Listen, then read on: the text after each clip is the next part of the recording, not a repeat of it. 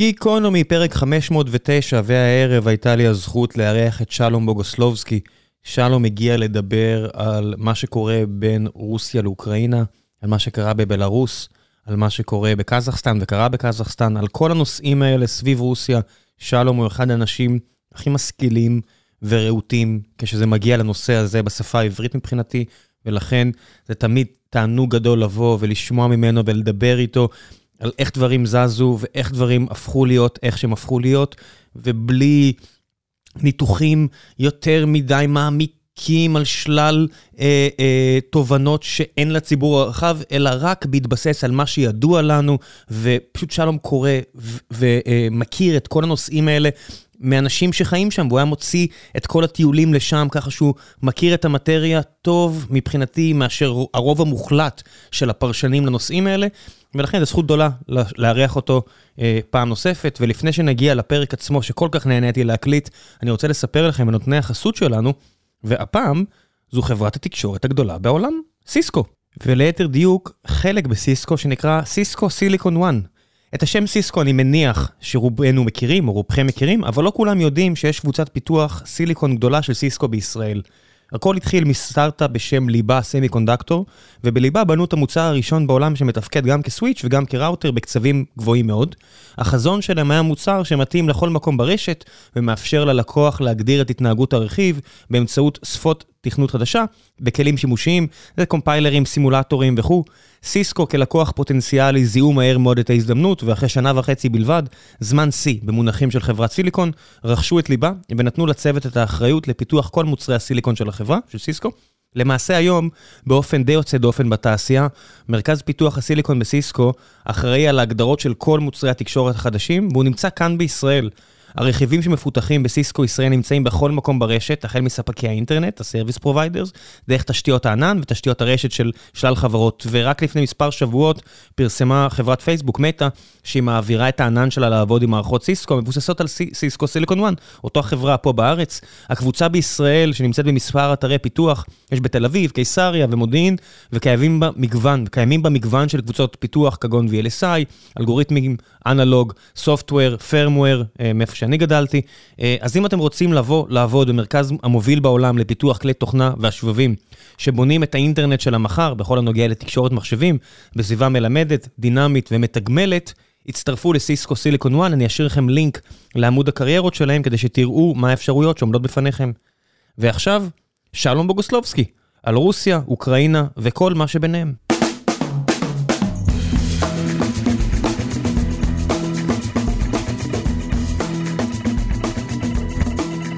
גיקונומי, פרק 509, והערב יש לי הזכות לארח שוב את שלום בוגוסלובסקי. שלום, ערב טוב. ערב מצוין. לפני שנצלול לפוטין ואוקראינה, בוא נעשה קצת איזה ריקאפ על מאורעות הפרקים האחרונים, כי זה סך הכל עוד uh, חוליה בשרשרת שאני קורא אצלך בטוויטר ובפייסבוק ובכל מיני מקומות על דברים מעניינים שאתה כותב, אז בוא נתחיל כזה, מה קרה בפרקים הקודמים. דבר ראשון, בלרוס, תן לנו תקציר המאורעות הקודמים.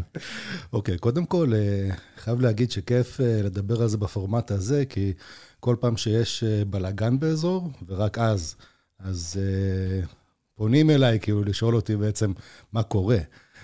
ו... וזה נחמד לא לדבר בסאונד בייטים, אלא ב...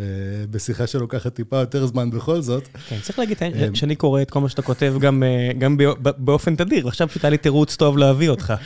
תודה. אמ, תקציר הפרקים הקודמים, אה, להתחיל מהמאה התשיעית, או כאילו מהשנים האחרונות? לא, לא מרוסקייב, רק כן. מלוקשנקו אני מניח שנגיע גם לזה. אמ, בוא נגיד ככה, בשנים האחרונות אמ, קרו לא מעט דברים, כן? אבל הבולטים ביניהם זה שהייתה מחאה ציבורית מאוד מאוד גדולה בבלארוס. אה, מחאה שהייתה, נראתה כקרובה להעיף את אה, לוקשנקו. אה, מחאה שלפי כל הסימנים, רוב הציבור הבלרוסי תמך בה. עם זאת, נכון לעכשיו לפחות, היא לא הצליחה. והיא לא הצליחה כי לוקשנקו, ששיחק אותה מאוד אכבר גבר ושיחק משחק כפול בין פוטין למערב, אה, הבין שהוא לא יכול לעשות את זה יותר, ופשוט אה, זכה לפוטין ואמר לו, תציל אותי, ופוטין הציל אותו.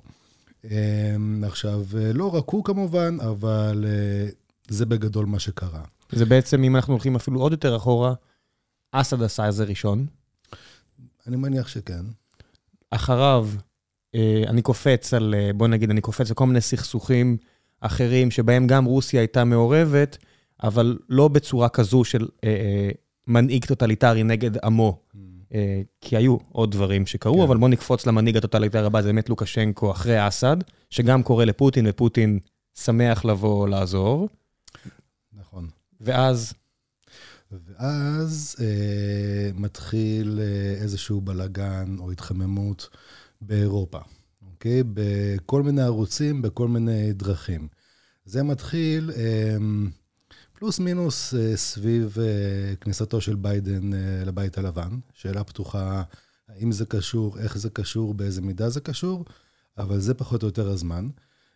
ושם קורים כמה דברים, כן? אחד, פוטין מתחיל כבר אז לצבור כוחות ליד הגבול של אוקראינה, ומתחיל ככה לפזר איומים ולדרוש דברים, ואז יש את ה... אתה בטח זוכר את מפגש הפסגה בין ביידן לפוטין, ש, שזה מפגש מאוד מעניין ומאוד ככה מראה מה לפחות הייתה הגישה של ביידן עד ש... יש מצב שהוא התחיל להבין עד כמה שהוא היה אהבל, אבל uh, בגדול הוא, uh, כן, כאילו, הראה כלפי חוץ uh, חזות נורא uh, קשוחה כזאת, אבל, uh, אבל בתכלס הוא, הוא די ככה נתן לפוטין לא מעט מה שהוא רוצה. Uh, בראש ובראשונה הפסגה עצמה, שבשביל פוטין זה משמעותי. קראתי הרבה דברים לאחרונה שאובמה היה אומר שלפוטין היה מאוד מאוד חשוב להיתפס כשווה, כשווה ערך. לא אפילו מבחינה צבאית, סתם במובדה שיש לו seat at the table, כמו שהאמריקאים אומרים, ש, שהוא יושב מולם ונותנים לו את הכבוד שלו ועולים לשיחה כאילו שי ז'ינגפינג וכמו כל האחרים, והם כולם נותנים לו את זה, אחד אחרי השני. זה, זה נכון שהוא רוצה את זה. מה, ש, מה שכנראה אובמה וביידן לא הבינו, זה שהוא רוצה לא רק את זה. זאת אומרת, כאילו, זה נחמד מאוד שאתה יודע, נותנים לך לשבת על יד השולחן, אבל אתה גם רוצה לקבל ארוחה. כאילו, אתה יודע, אם אתה סתם יושב ליד השולחן וכולם אוכלים חוץ ממך, אז uh, זה לא מספק אותך. וזה כנראה מה שהם לא קלטו. Um, ביידן גם uh, סוג של נתן אוקיי סופי לצינור הגז הישיר לגרמניה. נורדסטרים 2. כן, שיש לו משמעות אה, גיאופוליטית ואסטרטגית מאוד רצינית. אה, ואז אה, קרה משהו מעניין. כן, זאת אומרת, הנה, כאילו, ממשלת גרמניה רוצה את זה, ארה"ב הפסיקה לעשות בעיות, כל מה שצריך לקרות זה שהדבר הזה יחצה איזשהו הליך בירוקרטי שלוקח כמה חודשים, ואז יש להם את הצינור, אוקיי?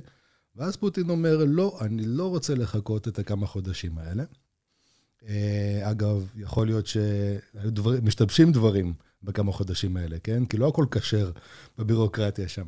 אבל הוא אמר... למי שלא יודע שגרמניה נתפסת בתור איזה מקום ישר, אז אנחנו חושבים שרק בעסקת הצוללות שלנו, הרי תמיד מדברים פה על השחיתות מהצד שלנו, צריך לזכור שבצד נכון. השני יש גרמנים שלא טומנים ידם בצלחת, וגם בכל מה שקשור לנורדסטרים ולגז, לג, לגזפרום ולכל החברות הרוסיות האלה, אני ממש לאחרונה גיליתי שהרבה מה...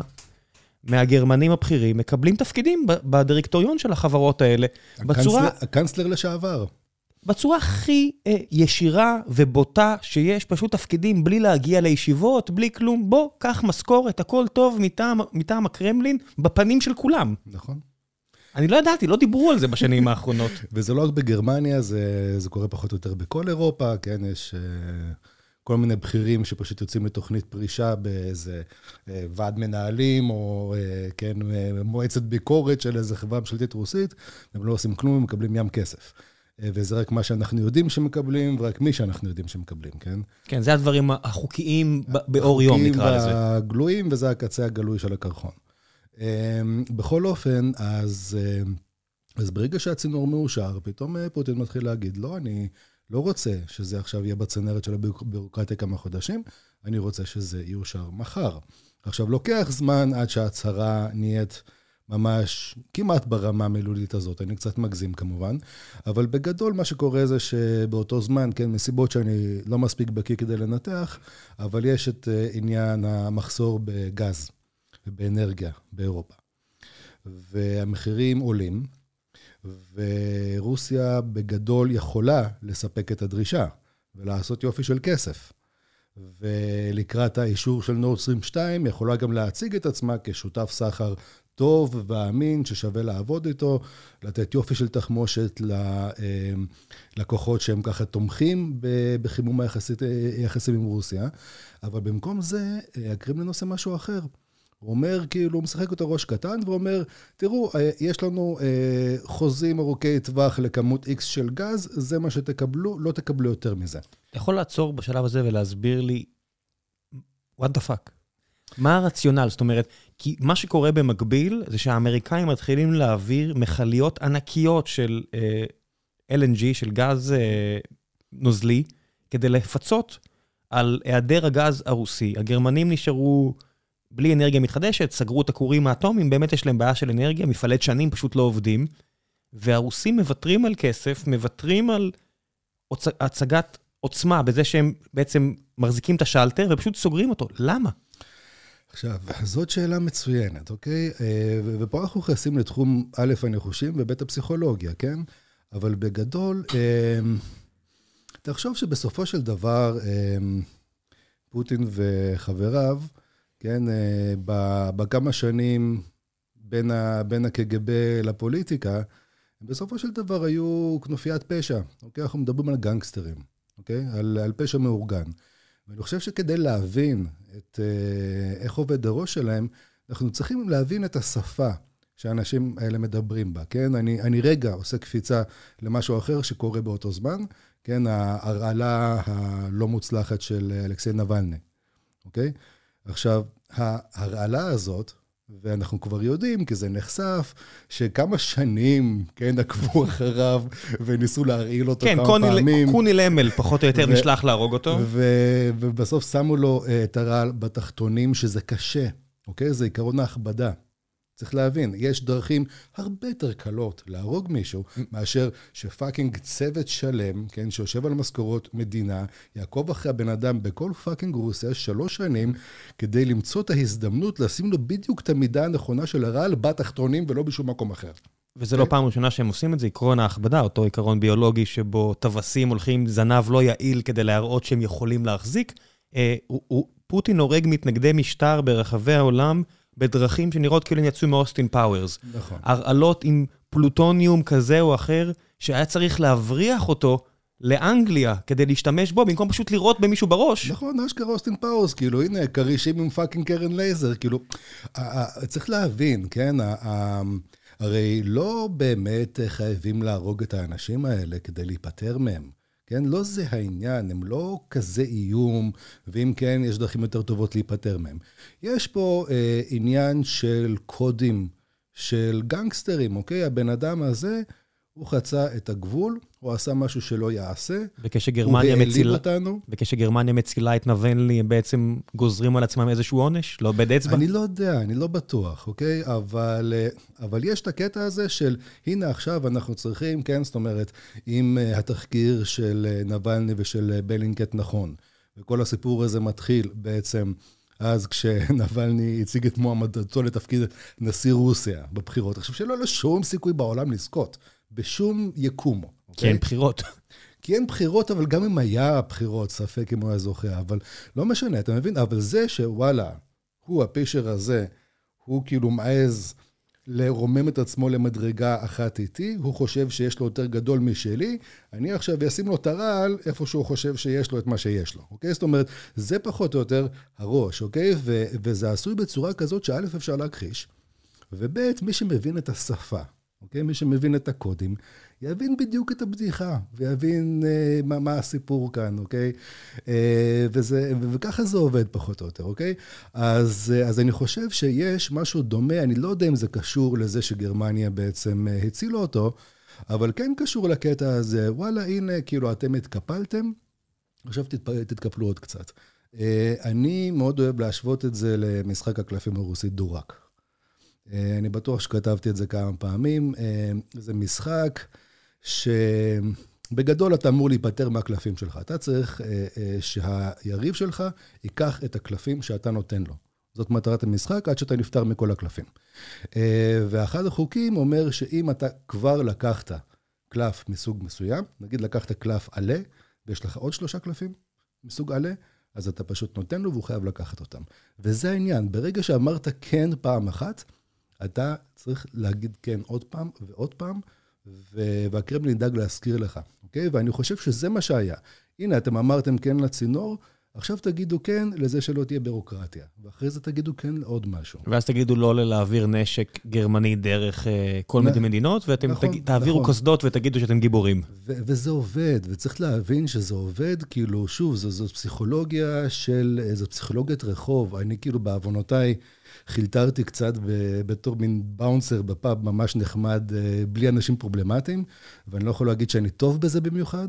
אבל, אה, אבל מה, ש, מה שאני עשיתי ומה שעבד לי זה כשהיה שם איזשהו טראבל מייקר, אז לא הייתי בא ומתעמת איתו, הייתי בא אליו ואומר, צא איתי בבקשה החוצה, אני רוצה לדבר איתך. וברגע שהוא יוצא איתך החוצה, הוא כבר התחיל לעשות את מה שאתה מבקש ממנו, והיה יותר סיכוי שהוא ימשיך לעשות את מה שאתה מבקש ממנו, כי הוא כבר אמר לך כן פעם אחת. אוקיי? והדברים האלה, מה שקרה עובדים, כן? זה אלה טריקים שהם מאוד בסיסיים, אבל כל קרימינל מכיר אותם. אוקיי? כן, אבל אז... זה, זה מרגיש לי כאילו זה דברים שיכולים לעבוד באמת על גרמניה, שהיא uh, קצת עבד מרצה כזה, במרכז אירופה, מהרבה בחינות, uh, כי הם עושים את זה לעצמם קצת, צריך להגיד את האמת, הם יכלו לפתור את זה עם כורים גרעינים, יכלו לפתור את זה בהרבה דרכים. אבל האמריקאים נראה לי מסתכלים מהצד ואומרים, מה אתה רוצה, איש מוזר? אנחנו לא מבינים מה קורה פה בכלל. נכון, והאמריקאים כאילו היו, תראה, כאילו עכשיו יש לנו עצין על הראש, ואנחנו עכשיו עושים איזה ברית עם אוסטרליה והודו, וזה הדבר האחרון שמעניין אותנו, זה מפקק מזרח אירופה, אז הנה פוטין, קח את הכבוד שלך, כן, וקח את ה... הנה, ישבנו איתך לאותו שולחן, ולחסנו לך את היד, ועשינו לך קצת נו נו נו, אה, והנה בוא, בוא נסגור את זה פה. אני שומע הרבה תוכניות אמריקאיות, והם אפילו אומרים, כן, יש פה איזשהו היגיון, כולם עושים את ההגבלה הזו בין אה, אוקראינה ובלרוס ומדינות אה, הבלטיות אחרות, ונותנים את הדוגמה של, מה, ואם אה, הם היו שמים לנו טילים במקסיקו או, או קנדה, היינו מקבלים את זה? זאת אומרת, ממש הם עושים את ההגבלה הזו, נכון. אה, שהיא מאוד מוזרה בעיניי, זה קצת כאילו אתם, הם משחקים דמקה, אתם משחקים שחמט. ו- ואמריקאים פחות או יותר אומרים, זה לא מעניין אותנו, אל תגררו אותנו לזה, אתם רוצים שהם לא יהיו בנאטו, הם לא יהיו בנאטו. אמריקאים, אני חושב באופן כללי, אה, זה אולי שמע מוזר להרבה אנשים, אבל אני חושב שבאופן כללי, אה, התפיסה שלהם לגבי הסיפור היא סך הכל די דומה לזאת של פוטין. זאת אומרת, אה, הם נמצאים בסוג של עימות, אבל התפיסה שלהם, של המרחב, התפיסה של שניהם היא איפשהו תפיסה אימפריאלית. זאת אומרת, המושג הזה של אזורי השפעה, הוא לא זר לאף אחד מהם. עכשיו, יש סיבה, כן? זאת אומרת, יש את כל הדיבור הזה ממוסקבה על נאט"ו על הגבולות, ונאט"ו מתרחבת מזרחה. עכשיו, מה זה נאט"ו מתרחבת מזרחה, אוקיי? זאת אומרת, כן, אה, פולין, הונגריה, הבלטיות הצטרפו, אבל אוקראינה ובלארוס לא. אוקיי? אין גם סיכוי שכן. ולא ניסו יותר מדי לצרף אותם, זאת אומרת, היו 30 שנה, כן? תחשוב על זה. נאט"ו שממש רוצה להביא את הצבאות שלה לגבול רוסיה, במשך 30 שנה, מ-91 עד 2021, לא עושה שום מאמץ רציני, אה, כן, אה, לגרום לזה שבלרוס ואוקראינה יצטרפו. אבל אני חושב שזה די, אתה יודע, הפלישה הרוסית ל... עזוב את הפלישה, אני מדבר איתך לפני הפלישה. לא, לא, אני אומר, הפלישה הרוסית לאוקראינה, ואם אני שומע כל מיני ישראלים שאפילו היו בחדר עם פוטין כאלה ואחרים, שאני מניח שאתה יכול להבין למי אני מתכוון, אה, אה, ואם לא, תכף נביא שמות, אומרים, תקשיבו, זה היה עובדה מוגמרת. זה היה ברור לכולם שזה יקרה במוקדם ובמאוחר. הם אמרו לנו שהם יעשו את זה. ובברית של נאט"ו יש את צ'פטר uh, 5, שבעצם מכריח את הבעלות ברית להיכנס למלחמה עם מישהו תוקף. זה כאילו היה רשום מראש שהאמריקאים בחיים לא ייתנו לאוקראינה להיכנס, כי ברור שהרוסים מתישהו ייכנסו לשם. אני מדבר... אתה לא מקבל את זה? אני, אני מקבל את זה, אני מניח, אבל אני מדבר על משהו קצת אחר. אני מדבר על זה שמבחינת המערב, מבחינת ארה"ב בראש ובראשונה, אוקראינה ובלרוס זה רוסיה. כן, okay? אוקיי? לזה אני מתכוון. כמו מבחינת פוטין. ולכן, כאילו, פולין והונגריה זה אירופה. אה, הבלטיות הם מספיק אירופה כדי שנגיד להם כן. אבל אה, כן, בוש האב וקלינטון וכל החבר'ה פשוט הניחו, כמובן מאליו, שאוקראינה ובלארוס, וגם, אני, באופן חלקי גיאורגיה, אני מניח, אה, שהם בעצם חלק מהמרחב הרוסי. וככה הכל התנהל על מי מנוחות, עד שאוקראינים פשוט החליטו לברוח מהמרחב הזה, כן? והם באים ומתדפקים על דלתות האיחוד האירופי ונאט"ו, ואומרים, אני הרגע ברחתי מהפסיכי הזה, תנו לי להיכנס. עכשיו, פדיחה להגיד להם, לא, אתה יודע, אתה מדבר על ערכים, אתה מדבר על סדר עולמי, אתה מדבר על דמוקרטיה, יש לך מדיניות דלת פתוחה, אתה ממש לא רוצה שהאוקראינים האלה יבואו ועכשיו ויתקרשו אצלך בבית, אתה מת לבעוט אותם בחזרה לפוטין, אבל אם אתה תעשה את זה, אתה בעצם מצהיר שכל מה שסיפרת לעולם במשך עשרות שנים זה בולשיט. אז אתה צריך uh, להגיד uh, לאוקראינה כן, ולתת לה להיכנס הביתה, ולתת לה את הכוס קפה, ולקוות שהיא תשתה את הכוס קפה ותעוף משם, אבל היא לא עפה משם, אוקיי? והיא, והיא נשארת אצלך על הספה, ואתה, ונתקעת, מה תעשה עכשיו? אוקיי? ו, ואז תחשוב שרוסיה באה, כאילו, דופקת אצלך בדלת ואומרת, זאת שלי, אני לוקח, אני לוקח אותה חזרה, וקולע אותה אצלי במרתף, אוקיי? ו... ולא עושה את זה בשקט, עושה את זה הצהרתית. אני רוצה שאתה תחתום לי פה, שאתה עכשיו נותן לי אותה ואני קולע אותה אצלי במרתף, ואתה לא יכול לעשות דבר כזה. אוקיי? זו, זה העניין, וזה מה שאנשים לא מבינים. כאילו, היה פה איזשהו סדר ש, שגם ארצות הברית וגם רוסיה חיו איתו בשלום, שיש חלוקה של אזור, אזורי השפעה, פולין והבלטיות הולכות מערבה, אוקראינה ובלרוס מזרחה, ופתאום באו אוקראינים וחרבנו לכולם את כל הסדר הזה, אוקיי? כי הם לא אה, השלימו עם זה שיחליטו עליהם מעל הראש שלהם, ועכשיו כולם אה, מתרוצצים ומנסים אה, לפתור את זה. זה הסיבה, אתה חושב, שכשהיה את הניסיון מהפכה הזה נגד לוקשנקו, שהמערב לא התאמץ... אה... לסייע שם, שהתחילה האלימות הקשה, זה לא נראה שלמישהו היה בוער uh, לעזור להם. תראה, כאילו, זה לא שבאיזה מקומות כן הם uh, התאמצו לסייע. מתקשה לחשוב על, על איזושהי אה, מהפכה שהמערב כן התאמץ אה, לסייע. בוא נגיד שבמרכז. אמריקה, כל פעם שהיה ניחוח של מהפכה, כוחות אמריקאים נחתו ורצחו את לה, מי שצריך. כדי להפריע. זאת אומרת, הם עשו את מה שפוטין עושה בגדול. התערבו. נכון. אז אני אומר, אבל... פה הם לא רוצים להתערב, כי הם מרגישים, זה של רוסיה. כן, אבל, בדיוק, אבל האמריקאים כאילו, זאת אומרת, הם לא... אה, עזרו יותר מדי למהפכות נגד רודנים, זאת אומרת, אם כבר הם הפריעו. אבל אני לא יודע, מתקשה לחשוב על איזושהי מהפכה דמוקרטית, אה, שאמריקאים אפילו רצו אותה ותמכו בה, אבל שעזרו לה בצורה משמעותית. אמ, גם באוקראינה, כן, כמובן שחצי העולם חושב שה-CIA הוא הפיק את המהפכה הזאת, אבל, אבל זה לא, אתה יודע, הם כאילו הצהירו את ההצהרות שלהם, ו- ו- ורדיו ליברטי, אתה יודע, כתב כתבות מאוד יפות, ובאה השגרירה ואמרה שזה לא בסדר להרביץ למפגינים, אבל כאילו, לא, אתה יודע, כאילו... לא, לא, לא היה איזה משהו רציני. וגם בבלארוס עשו פחות, פחות או יותר אותו דבר, ובסך הכל הסיפור של לוקושנקו היה מאוד נוח, כן? גם, גם למערב. כי בסופו של דבר המערב רוצה לעשות עסקים עם רוסיה, והנה, בגלל ש... שאוקראינה עשתה להם כאלה פדיחות והציפה את כל הנושא הזה, הם נאלצו כזה להפעיל סנקציות, אבל הם מתים להיפטר מהסנקציות האלה, כי הן עולות להם כסף. והנה יש לך את לוקשנקו, שהוא בעצם, אתה יודע, כמו למכור לפוטין דברים מהבגז של האוטו מאחורה, אתה מבין? זה, זה מסלול עוקף סנקציות. אה, והכל בסדר והכל סבבה, ואז בום, הבלרוסים עושים בלאגן, כאילו, מה נסגר איתם? למה הם לא יכולים פשוט להשלים שכל אלה רוסים וגמרנו? אתה מבין? ו... יש לפוטין איך לרדת מהעץ הזה? זאת אומרת, אני מניח שגם פוטין, כי יש שלב מסוים שזה, כל התיאטרון אה, בובות הזה יכול לצאת משליטה, וזה באמת אם...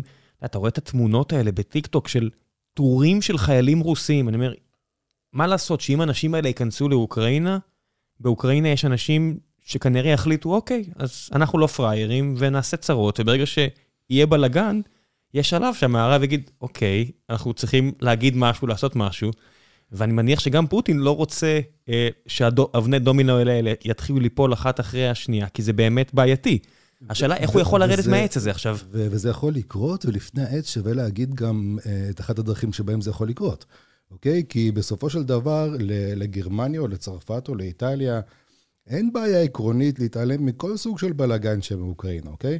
אבל לליטא ולפולין, יש יותר בעיה להתעלם מהבלאגן. הם הבאים כן? בתור. אולי כן ואולי לא, אבל, אבל מבחינתם, עכשיו, אתה יודע, והם כבר מעוצבנים, שכן, הם אלה שמרגישים מאוימים, והכוחות היותר גדולים של אירופה, כאילו, לא אכפת להם, אוקיי?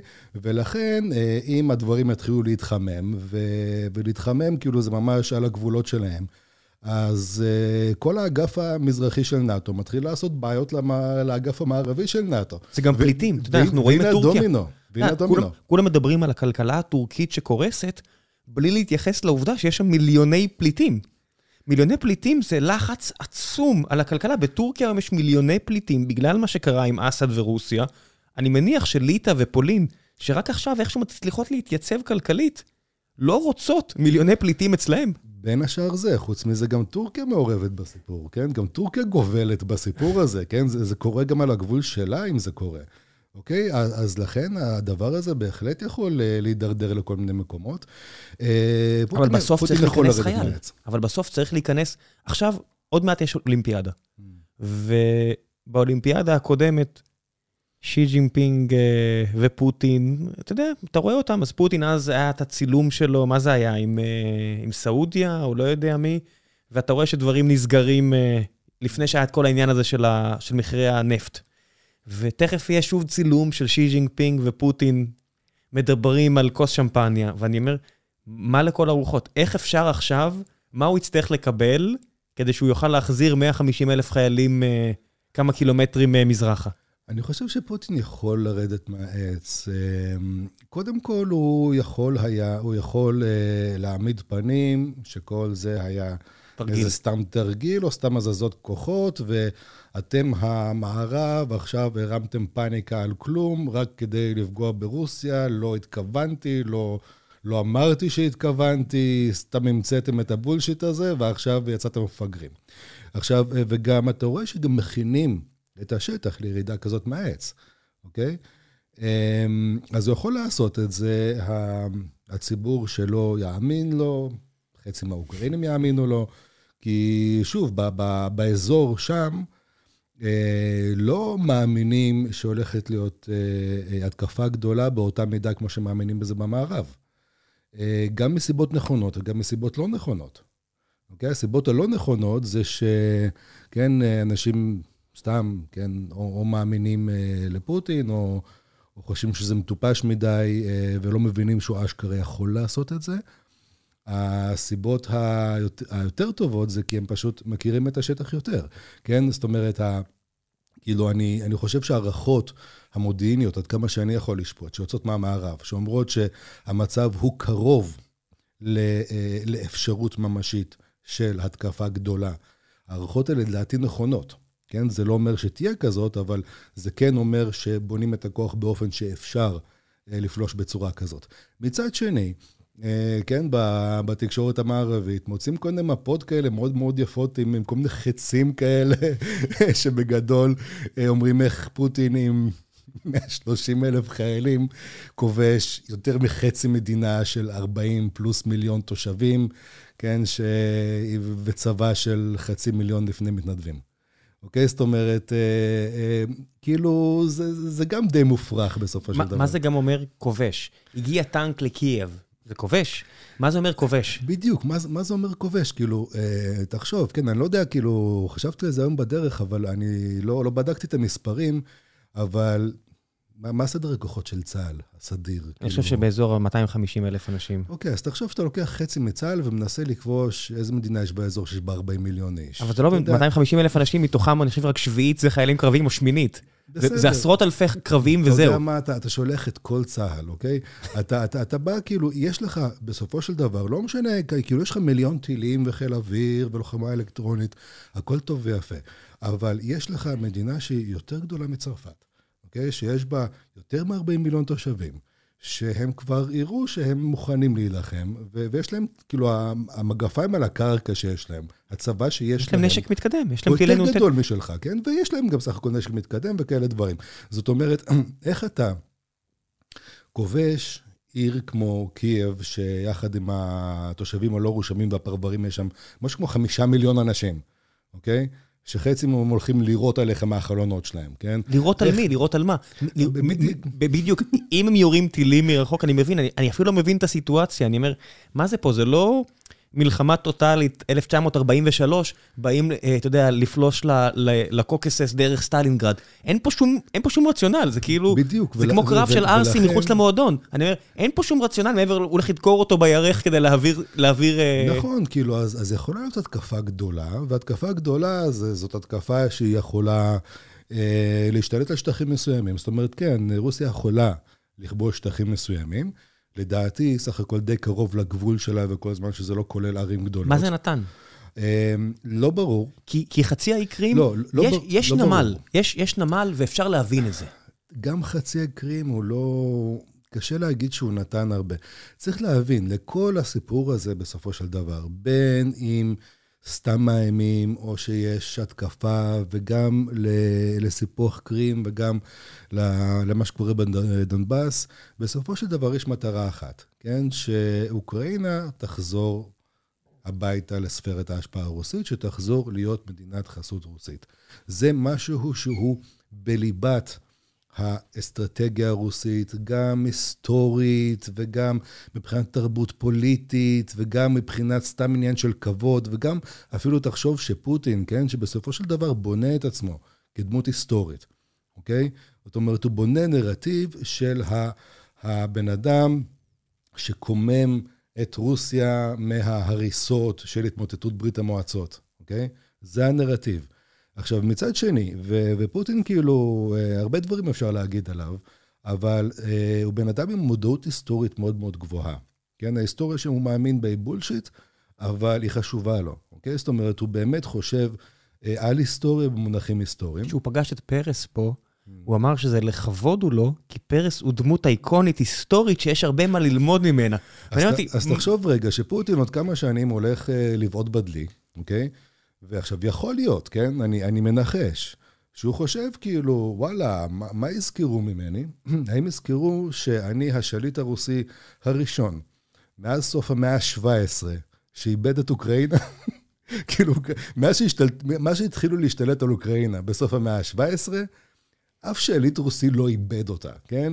הם, הם מקסימום לקחו עוד חלקים ממנה, והנה במשמרת שלו, פתאום אוקראינה fuck, עורקת לצד השני. אוקיי?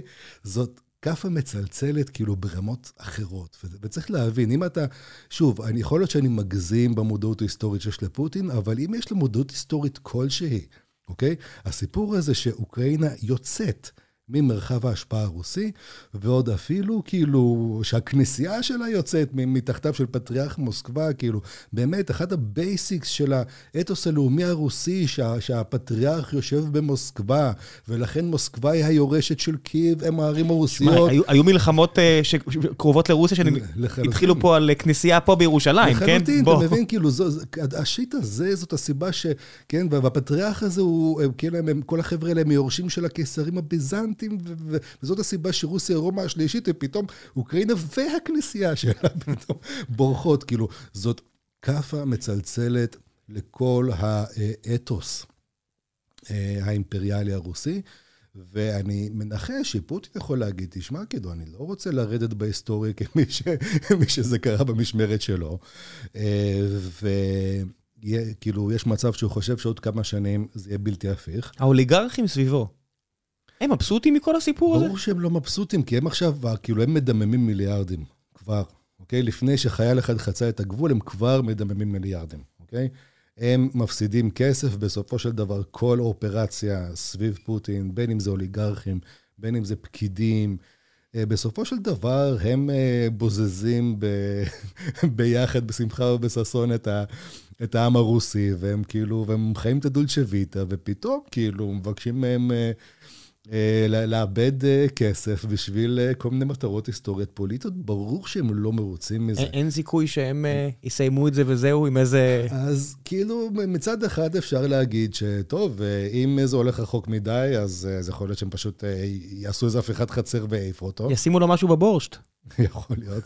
מצד שני, כן, אתה יודע, במצב כמו שיש ברוסיה, מי, מי, מי עומד להיות הראשון ש, שהולך להגיד מילה? כן, זאת אומרת, מי, מי הולך להתנדב?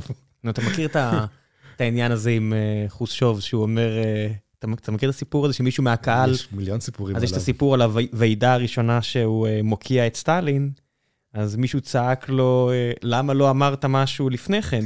ואז הוא צעק בחזרה לקהל, הוא אמר, תעמוד, נראה מי אתה. ואז אף אחד לא עמד, והוא אומר, בבקשה, גם אני. אני לא הכרתי את הסיפור, אבל זה, כן, ככה הדברים האלה עובדים פחות או יותר.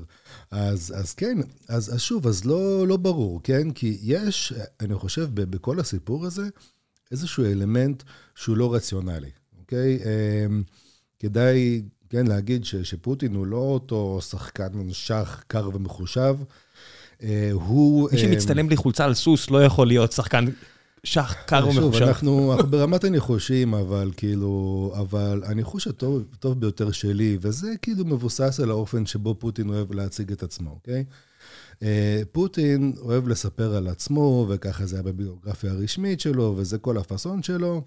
כן, בתור אה, ילד אה, קטן ועני ברחובות הקרים של לנינגרד, שכשהוא היה חוטף מכות מבריונים, הוא במקום להתקפל, היה קופץ עליהם ומתחרע עליהם, והם בורחים ממנו למרות שהם יותר גדולים ממנו. כן, סטייל סיפורי okay. מאיר לנסקי. עכשיו, כן, עכשיו, אה, אם אתה שואל אותי, ואני, שוב, אני מנחש פה, אז לדעתי, הוא חטף מכות. הוא איש כן? קטן, צריך להגיד את האמת, הוא איש קטן מאוד. לדעתי, הוא חטף מכות, והוא היה ילד כאפות, והוא לא באמת הרוויח בריונים, אבל הוא סוחב איתו את הילד כאפות הזה, והוא, אה, בפנטזיה שלו, כן, הוא מוקף בבריונים שצריך פשוט לנצח אותם על ידי זה שאתה יותר תוקפן מהם. אוקיי? ואתה רואה שמדיניות החוץ שלו מתנהלת ככה, כן? אנחנו מדינה עם תל"ג של איטליה, כן? אנחנו עכשיו אה, ננצח כוחות ומדינות שהן פי מיליון יותר חזקות ועשירות מאיתנו ויכולות למעוך אותנו כן, ביד אחת, על ידי זה שאנחנו תוקפנים והם פוסס. אוקיי? כאילו, אנחנו פשוט נתנהג בתוקפנות והם ייסוגו ויתקפלו. אה, אני חושב שזה פחות או יותר הראש שלו, אה, ואני לא חושב שזה בהכרח אה, נועד כדי להשיג איזושהי מטרה מאוד ברורה וסבירה, כמו כסף או כמו השפעה. מה, זה עובד על הרבה אנשים. אלא זה עובד, זה עובד בהחלט. גם פה בארץ, אתה רואה אנשים שמעריצים אותו. ש... ש כן, ש... ו... ושוב, אנחנו חוזרים לקטע הזה של מנטליות רחוב, פשע וזה, אגרסיביות עובדת, אוקיי? אגרסיביות מנצחת גודל, היא מנצחת כוח, היא מנצחת באיזוש... מיומנות. עובדת באיזושהי צורה, אני רואה את הסרטונים האלה של, שאנשים שולחים לי, מי, מי, מי אתם, אתם יודעים, של, אתה יודע, סרטונים כאלה של הנה ביידן נופל במדרגות, ופוטין אה, דוחק אה, משקלים. אני אומר, אוקיי, אז מה? מה ההגדרה של ניצחון פה? הוא עדיין חוזר למדינה מאוד ענייה, מוכה שלל, מוכת קורונה כמו איזה מדינה באפריקה, אחרונת המדינות המסכנות באפריקה. זה לא הולך לשום מקום, ברגע שהוא ימות גם זה יתפרק, העוצמה הקטנה הזאת. בזמן הזה ביידן חי חיים מאוד מאוד נוחים, חוזר למדינה מאוד מאוד מסודרת שלו יחסית. מה זה הניצחון העלוב הזה? זאת אומרת, אני נכון, רואה שאנשים ו... מתלהבים מזה, אני אומר, מה זה? ואתה יודע, ואם אנחנו כבר התחלנו בכל המשלים האלה, אתה יודע, ל, לרחוב ולקרימינלים של רחוב, אז אה, כן, אנשים שהם, אה, אתה יודע, שהחיים שלהם אה, טובים ומסודרים, כשהם באים לאיזו שכונה מפוקפקת, ויוצא אליהם איזה מישהו ומתחיל יענו לאיים, ואתה יודע, ולעשות רוח, הם בטוחים, וואי, זה בטח מלך השכונה, אוקיי?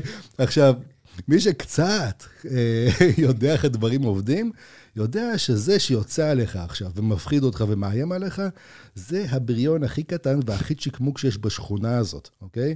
כי הבריון היותר גדול הוא זה שיושב בצד על הברזלים ומסתכל עליך לראות איך תגיב, ומעליו יש עוד שורה של mm. בריונים, והבריון הגדול באמת הוא מישהו שהוא עובר בשכונה פעם בחודש במרצדס שלו, ובכלל לא מתעסק בדברים האלו, הוא הולך לאופרה. אוקיי? והוא שותה... לדולצ'ה ויטה. ושותה דום פריניון, אוקיי? כן, זה יפה. זאת אומרת, מהבחינה הזאת, כן, זאת אומרת, אה, כן, הציבור המהוגן מבלבל אגרסיביות עם כוח. כשבעצם אגרסיביות זה פיצוי על היעדר כוח. זה נראה כאילו גם זה אחלה הזדמנות לכל מיני מדינות אחרות לבסס איזושהי עמדה גם תקיפה, כי פתאום אתה רואה את צרפת, שאחרי שנים שהצרפתים מנהלים מלחמות בכל אפריקה, בלי סוף, נכנסים לכל מקום שיש סכסוך, הצרפתים שולחים כוחות מיוחדים, ב...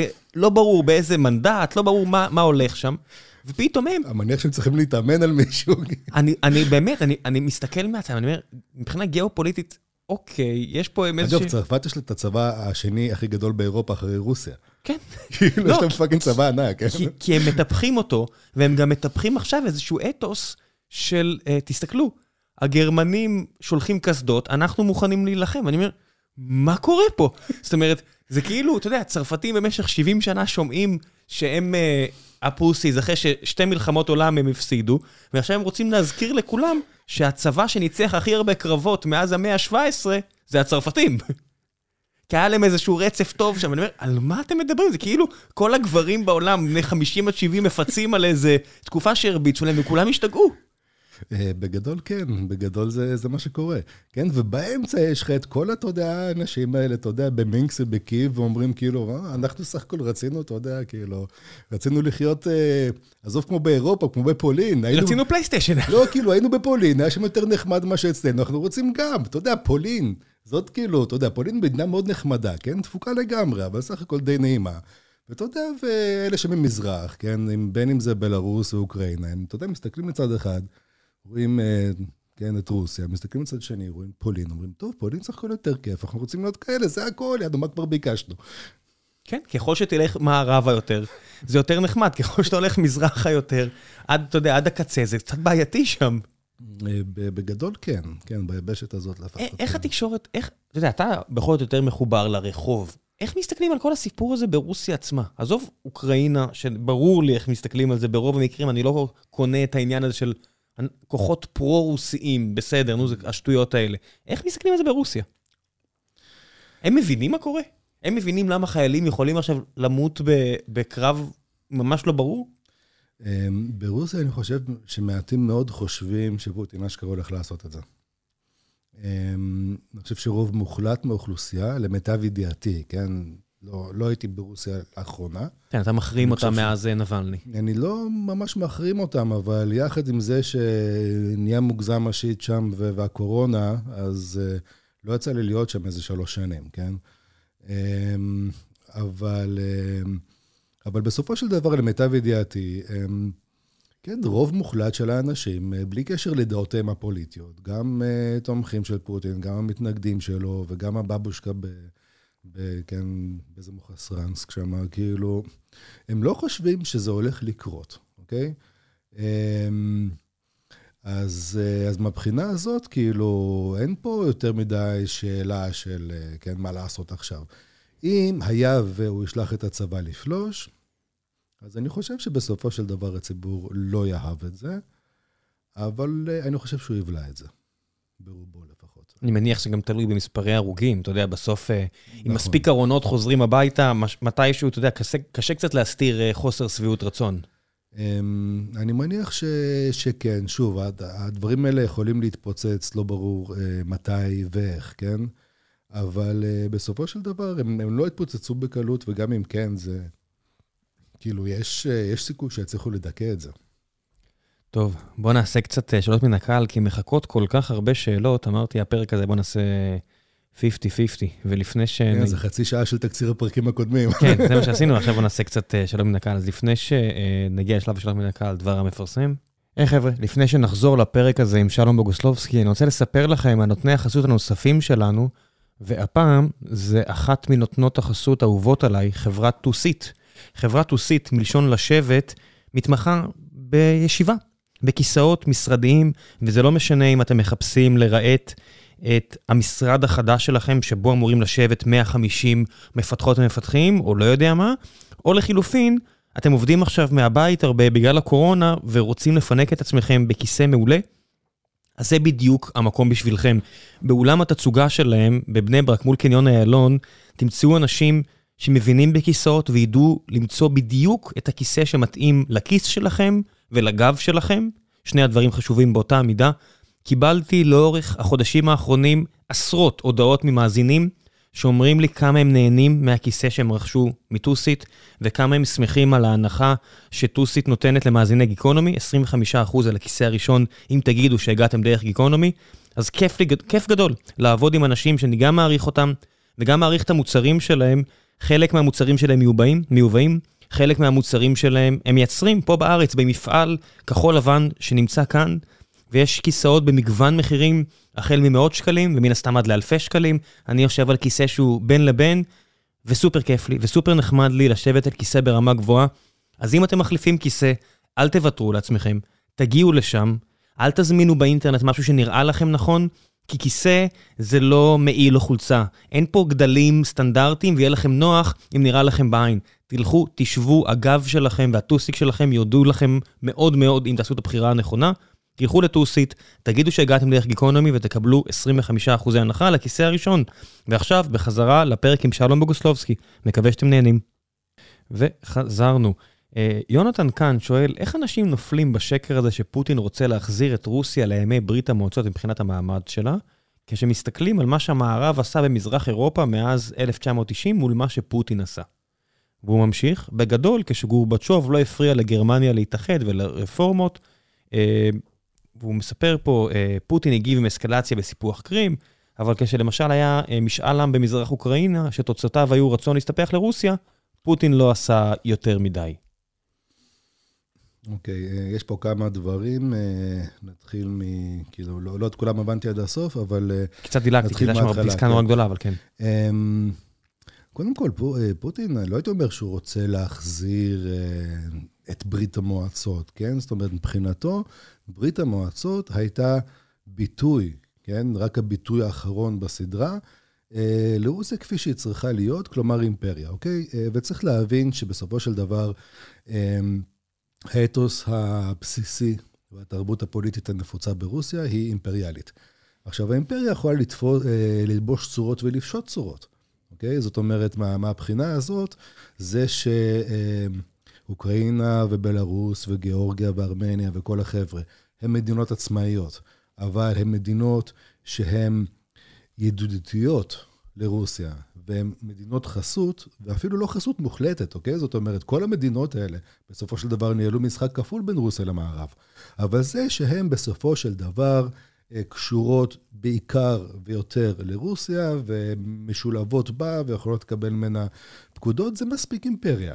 כן, יש קלינינגרד אה, דבוק שם במרכז כן, אה, צפון אירופה. שוב, זה, זה יכול להיות בצורת ברית המועצות, זה יכול להיות בצורת האימפריה הרוסית, זה יכול להיות כך, זה יכול להיות אחרת, זה לא משנה. העיקר ש, שה, שהיא כוללת פלוס מינוס את הדברים האלה.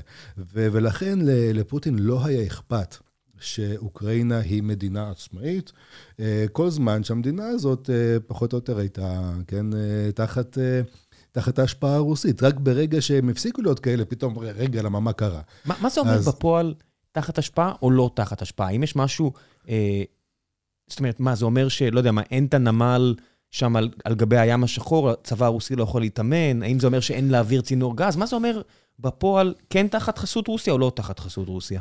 זה אומר כמה דברים, כן? אה, זה אומר שהמשטר הפנימי של המדינה הוא בהלימה עם, עם המשטר הרוסי. אוקיי? עכשיו, לא בהכרח אותו משטר, אבל בהלימה איתו. אה, זה אומר שהמערכת, כן, אה, של הקלפטוקרטית של המשטר הרוסי, יכולה לעבוד עם ובתוך, כן, באופן חופשי, כן, לפי כלליה, בתוך המדינות האלה.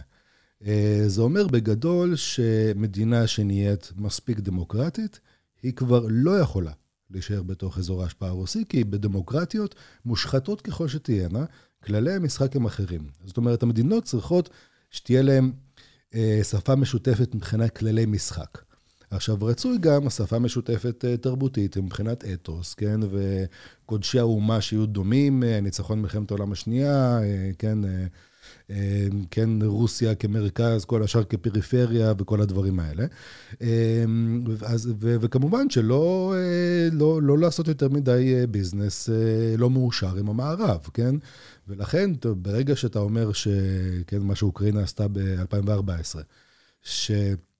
שהיא מעדיפה אה, ברית עם אירופה על פני ברית עם רוסיה, כשהוצבה לה הברירה, כן? כי צריך להבין, לפני זה, גם עם המהפכה של 2014, בסופו של דבר רוב הציבור האוקראיני אומר, אנחנו, כן, אנחנו רוצים לפתח את היחסים עם אירופה, וגם לשמור על יחסים טובים עם רוסיה. יובל רותם פה, וזה שואל משהו שמתקשר למה שאתה אומר עכשיו, האם יש התכנות לפיצול של אוקראינה לשני חלקים? אוקראינה המזרחית הרוסית ואוקראינה המערבית האירופית? האם האוקראינים רוצים בכך, והאם זה יספק את פוטין? אז הוא אומר, אה, הוא זוכר כל מיני שיחות עם, אה, עם אוקראינים, שיש כאלה שהם יותר סימפתטיקו לצד הרוסי, לא יודע אם לקרוא לזה פרו-ראשנס או לא יודע מה, אבל בסוף, במהפכה הכתומה שהייתה שם באוקראינה, לא 100% מהציבור רוצה מערב. זאת אומרת, יש אחוז מסוים מהציבור האוקראיני, שכן תרבותית או ערכית, או לא יודע מה, כן מתחבר לעניין הזה. האם זה יכול לעבוד, החלוקה הזו? התמונה היא כזאת, כן? ב-2014, בסופו של דבר, אה, אם היינו מחלקים את זה בצורה דיכוטומית, היינו רואים שמשהו כמו חצי מהציבור הוא מעדיף אוריינטציה פרו-מערבית, וחצי מהציבור מעדיף אוריינטציה פרו-רוסית, כשהמיינסטרים, כן, איזה משהו כמו שני שליש מהציבור, אמרו, אנחנו רוצים גם וגם. עכשיו, המשבר התחיל, כש, כן, כשבא פוטין ל... כן, לנשיא אוקראינה, ואמר, אין גם וגם, אתה, אתה תצטרך לבחור. והנשיא בחר בפוטין, ו... והעם, הציבור, נאלץ גם לבחור, והוא בחר את הבחירה ההפוכה. היום אנחנו רואים שכאילו, שבסופו של דבר, התפלגות הדעות, תלוי איך מחשבים את זה, אבל היא לפחות שני שליש, אם לא שלושה רבעים, אה, לצד הפרו-מערבי, ומשהו כמו שליש לצד, ה, אה, אה, לצד הפרו-רוסי, כש, כששוב, צריך להבין, שיש כמה עשרות אחוזים טובים שאומרים, כאילו, מבחינתנו גם וגם. וזה לא רק הם, הבלרוסים אמרו אותו דבר, כן? מה, נגיד למשל בווטרן דיי, mm. הם חלק מהאתוס הזה של הניצחון הצבא האדום על גרמניה הנאצית, או שהם אומרים, אלה נבלות ואלה נבלות, פשוט היינו צריכים להיות חיילים. הם, הם אומרים גם את זה וגם את זה, כן? אבל, אבל נחזור רגע לסיפור של, של הפיצול. התזה הזאת של פיצול אוקראינה היא אמ, אף פעם לא הייתה מאוד uh, סבירה, כן? אבל uh, היום כאילו זה, זה לחלוטין מופרך. למה? Uh, בסופו של דבר, בוא נגיד ככה, לבד היא לא תתפצל, כן? Uh, בסופו של דבר, אה, ההבדל הוא, הוא לא כזה חד, כן? יש לך איזשהו, איזשהו ספקטרום, אולי, כן? אפשר להגיד שאם אתה לוקח את הקצה המערבי ביותר ואת הקצה המזרחי ביותר, ואתה משווה ביניהם, אתה אומר, וואו, איזה הבדל, אוקיי? אבל אם אתה לוקח את אה, רוב האוכלוסייה, כן? שהיא לא איזשהו פרינג', לא גיאוגרפית ולא פוליטית, אתה רואה שפשוט מעורבב מדי. אין כמעט שום מקום מדי. שזה נקי. אמ, נכון, אז יש לך, אתה יודע... גם נגרני קרבאח שם? אז, ו... אז, אז יש לך, אתה יודע, איזה שהם אה, מחוזות uh, מזרחיים שבהם יש לך, אתה יודע, חצי, אולי אפילו יותר מחצי שהם פרו-רוסים, כאילו, אבל שוב, זה עדיין לא אומר בהכרח שהם רוצים להיות חלק מרוסיה, או שרוסיה תכבוש אותם, כן? אבל, אמ, אבל שוב, זה לא איזושהי חלוקה חדה, אלה לא, כאילו, יש כל מיני הבדלים. גם בין, בין המזרח למערב וגם בין כל מיני אה, חלקים אחרים במדינה. אבל כבר עכשיו יש חלוקה. שונים. אבל בעצם כבר עכשיו יש חלוקה, כי יש את אוקראינה, ויש את חצי האי קרים שהוא בשליטה רוסית. כן, זאת אומרת... שהוא אזור ענק. זה אזור ענק, אבל הוא חתיכה פיצית מאוקראינה, וגם אה, דונבאס זה חתיכה פיצית מאוקראינה, כן? כן, אבל זה יכול להיות, אתה יודע, אבל דה פקטו יש עכשיו אוקראינה ורוסיה. אה, ומה שהיה לפני כמה שנים, אוקראינה. בגדול כן, אבל שוב, אתה כאילו, אתה באמת... אה, חיים של מיליוני אנשים? תחשוב שיש לך, יש לך, אתה יודע, לקחו לך שלוש בלטות מהסלון. אבל כאילו, זה, זה בלטות, ברמה הזאת. אבל זה בלטות חשובות, זה המוצא שלי לא, לאוקיינוסים, דרך הים השחור. אמ, אם תצליח להשיג אה, חיבור יבשתי, שכרגע אין, כן, כרגע יש גשר, זאת אומרת, זה חיבור לא, אבל די עלוב. אם אני, אם אני מבין, אתה יודע, אה, רציונל, זאת אומרת, רציונל כלכלי, צבאי והכול, נניח שזה שחקן רציונלי, אני אומר, אם מה שבאמת מעניין אותי, זה לחבר את חצי האי קרים, שזה היציאה, מה שכולם יודעים, היציאה לנמל מים חמים לרוסיה. לא, זה עזוב, אנחנו, לא במאה ה-19. יש לרוסיה יציאה לים השחור ויש לה גישה לים התיכון, כאילו גם בלי קרים. כאילו, זה לא... היא לא באמת צריכה את, ה, את המקום הזה, כן? אנחנו לא במאה ה-18, שזה איזשהו האב מסחרי כזה, כן? ש, שהכול לא עובר דרכו. לא, לא זה העניין. כאילו, מבחינת נמל, נמלים ונתיבי ים, רוסיה מסודרת עם זה ובלי זה. אני לא חושב שזה היה העניין, כן? אני חושב שאת המלחמה הזאת צריך לייצר בגלל uh, שאר אוקראינה, ולשאלה, זאת אומרת, כן, אם... Uh, אני חושב שפוטין יכול להסתפק, כן? זה, זה, זה לא עומד לקרות, אני חושב, כן? זה, זה בפנטזיה אולי, אבל אם החצי המזרחי של אוקראינה עד לדניפרו, יהיה תחת השפעה רוסית, וכן, והזפדנצה שם במערב, כאילו, יהיו מדינה נפרדת. או שאוקראינה תהיה רק ממערב לדניפרו. אני חושב שכן, ש, שפוטין ישמח מאוד, רק שאני לא חושב שזה עומד לקרות. בוא נמשיך. אמ, בהינתן שרוסיה, אסף שואל, אסף מרום, בהינתן שרוסיה נכנסת למלחמה רצינית ולא מערכה קצרה, כמה כוח יש לה בהיבטים של כוח ייצור, כלכלה עצמאית, אספקה של חומרים חיוניים? כמה כוח יש לרוסיה? אמ, זאת שאלה שאני לא יודע לענות עליה, כי, כי שוב, זה, זה עניין של ניתוח כלכלי מאוד מעמיק, שבאמת הוא מעל, מעל לרמת השכר שלי. בגדול, לרוסיה יש רזרבות יפות של מטבע זר, שהיא אגרה אולי במיוחד בשביל זה. אני לא זוכר את המספר, אבל רזרבות שהחזיקו אותן. רזרבות משמעותיות, כן, וזה גם, גם משק אותר, כי יש להם את רוב הדברים שהם צריכים, צריך להגיד את האמת. כן. יש, זה, זה מדינה שיותר גדולה מקנדה, פי שתיים, אז עם כל הכבוד, זה, לא, זה שטח נורא גדול. כן, זאת אומרת, הם לא ימותו מרעב, כן? אולי אלה שמתים כבר עכשיו ברעב. אבל מצד שני, מלחמה עניין סופר, סופר, סופר יקר, ובסופו של דבר המדינה, אם היא תסתבך במלחמה גדולה, אז הולכת לאכול אותה כלכלית, כן? אנחנו לא מדברים פה על זה שהנה עכשיו הוורמאכט אה, אה, פולש, ולכן אנחנו, כן, נאכל עכברושים, כן, ונעבוד במפעל 24 שעות, וכולנו ניתן את חלקנו עד שנעיף את הפשיסטים בחזרה לברלין. לא זה הסיפור. אנשים עונים על כן, מטוס כן, וטסים לפינלנד, אני יודע. כן, אתה, אתה לא יכול, כאילו, אתה לא יכול לדרוש התגייסות אה, והידוק חגורה כזאת מהאוכלוסייה, ובטח לא, כמו שדיברנו קודם, האוליגרכים, שכאילו... כן, אה, שבטוח לא הולכים לעבוד בבית החרושת לקטיושות. זה בטוח. אה, דין לנגסם שואל, בחזית האירופית נראה שיש אלימות, אבל בגזרה האסייתית של מדינות הסטן, קירגיסטן, אוזבקיסטן, טג'יקיסטן, נראה שאנשים די ישמחו לחזור להיות רוסיה. א', האם זה נכון? ב', האם אתה יכול לספר קצת על ההבדלים? בסוף זה מוסלמים ונוצרים, זה לא...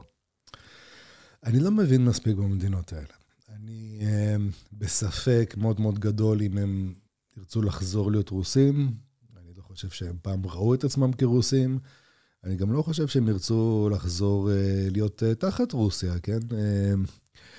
אה, מעבר לזה אני לא יכול לפרט, כן? בסופו של דבר, שקט שם, חוץ ממה שהיה ב... כן? בקזחסטן. בקזחסטן עכשיו. אבל בוא נגיד ככה, אני לא אסתכן באיזשהם ניתוחים מעמיקים, חוץ מזה שכנראה שההנחה הזאת שהם מחכים להיות חלק מרוסיה שוב, היא כנראה לא נכונה. שלום ווליך שואל, אמנם היית זהיר, אבל כן נתת סיכוי סביר למהפכה בבלארוס עם אמירות כמו, צריך להכיר את מה שקורה כדי להבין שקורה כאן משהו אחר לגמרי, זה משהו חדש. אה, אז לאור אי ההתפתחות בבלארוס, הניסיון די כושל של נבלני להביא שינוי, ועכשיו מה שקורה באוקראינה. האם פרשנים הערבים, גם אלה שהם דוברי השפה ונולדו שם, פשוט מנסים לפנטז על רוסיה אחרת, אבל בסופו של דבר רוסים יישארו רוסים, אה, רוצה לומר, מדברים על דמוקרטיה ולא יכולים באמת להגיע לזה. טוב, אה, בלרוס זה עדיין, כן, לא רוסיה. אה, סך הכל אני עומד מאחורי מה שכתבתי, בהחלט אה, היה שם, כן, והייתי אומר שיש משהו אחר, אני חושב שהיה להם סיכוי טוב להצליח, לא היה להם סיכוי בטוח להצליח, ואכן הם עדיין לא הצליחו. אבל זה שזה היה חסר תקדים בהיקפו, בסגנון, כן, ברמת הארגון, זה משהו שאף פרשן לא היה מעז לחזות, ממש אפילו שבוע לפני שזה התחיל.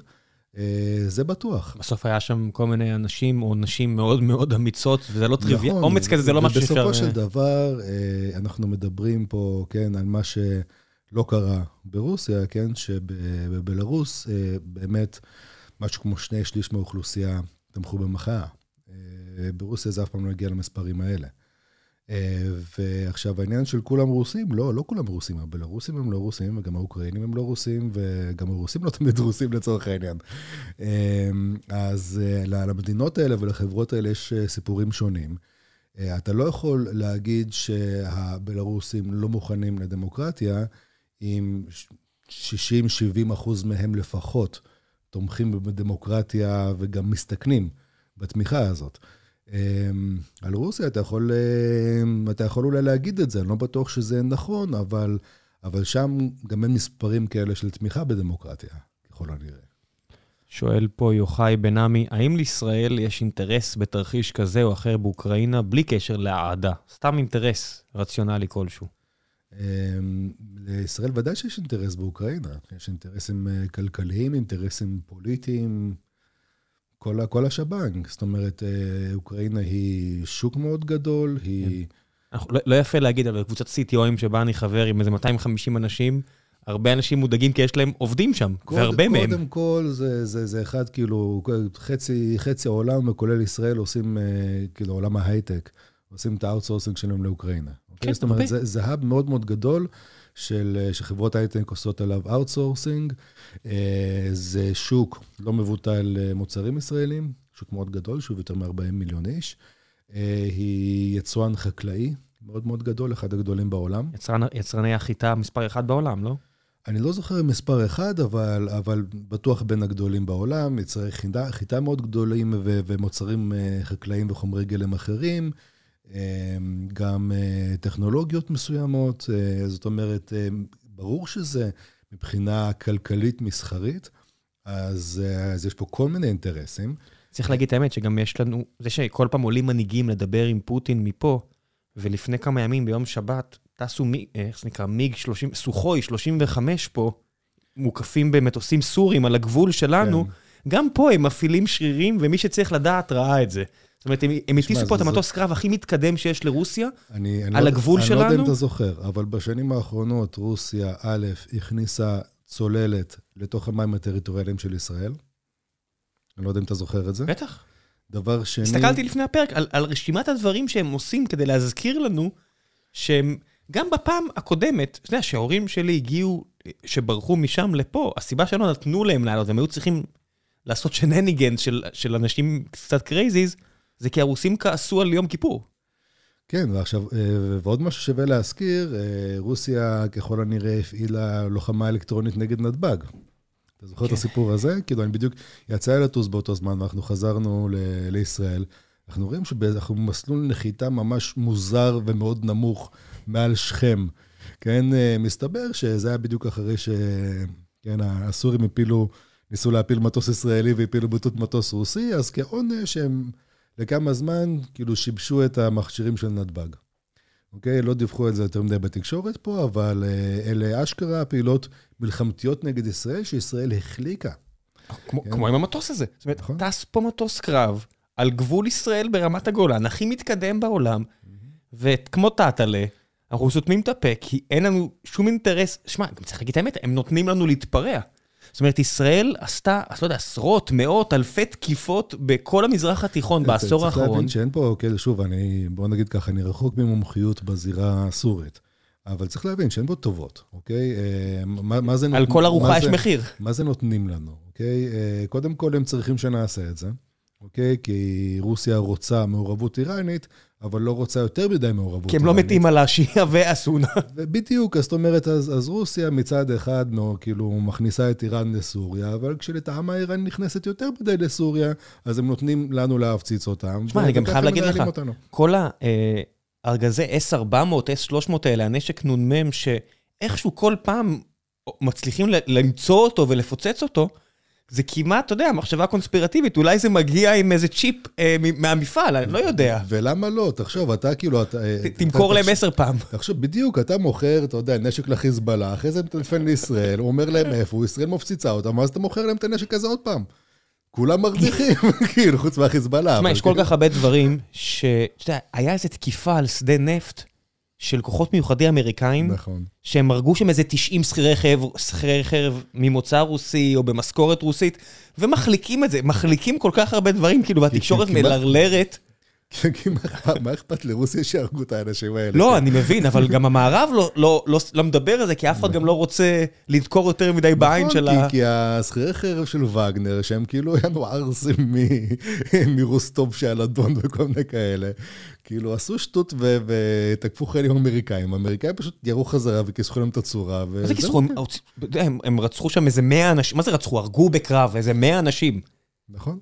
כן, תשמע, אתה, אתה מבין ששכירי חרב הם לא בדיוק אותה ליגה כמו, כמו הצבא האמריקאי. עם כל הרעש, אתה יודע, גם כל הארסיאדה הזאת של כל ההנאה הפשיסטית מכוחות מיוחדים, שאומרים, תסתכלו את הספצנץ והאלפא וכל האלה, ואני אומר, כן, האמריקאים, הם באמת, הם כל כך הרבה יותר ממומנים, הם כל כך הרבה יותר מאומנים, הם כבר 20 שנה לא מפסיקים להילחם, החבר'ה האלה, זה לא...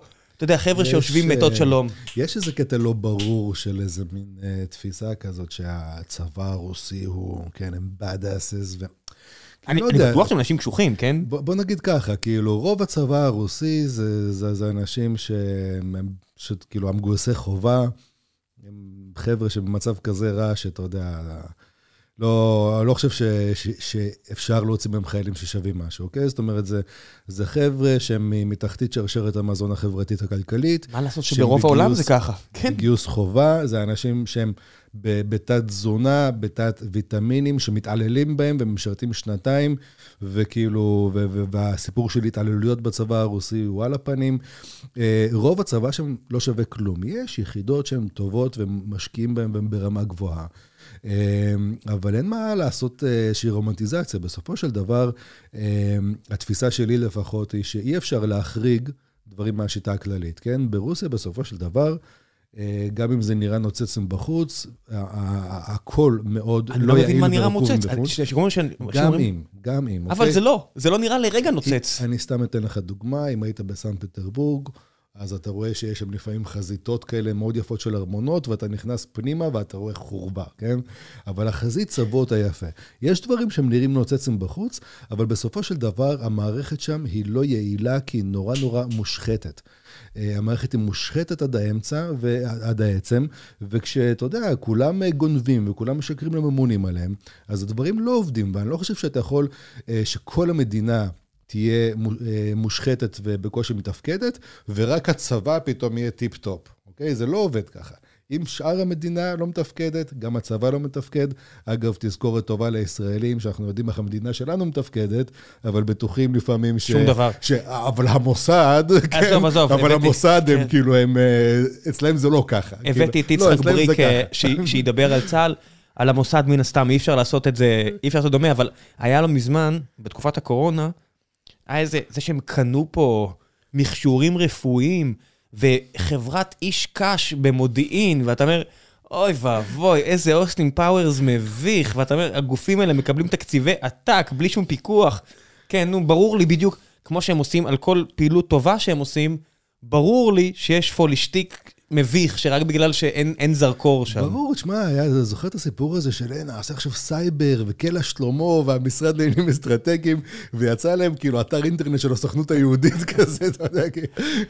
ברור, אתה, בוא נגיד ככה, כל, אה, כשיש לך שיטה מסוימת, יש לך תרבות פוליטית מסוימת, אז בסופו של דבר הדברים יכולים להיות יותר טובים ופחות טובים, אבל בסופו של דבר הכל נגוע בחולאים דומים, אותם אנשים מנהלים את זה באותם דרכים, אז אה, כן, הצבא הרוסי הוא גדול ושופכים עליו מלא כסף.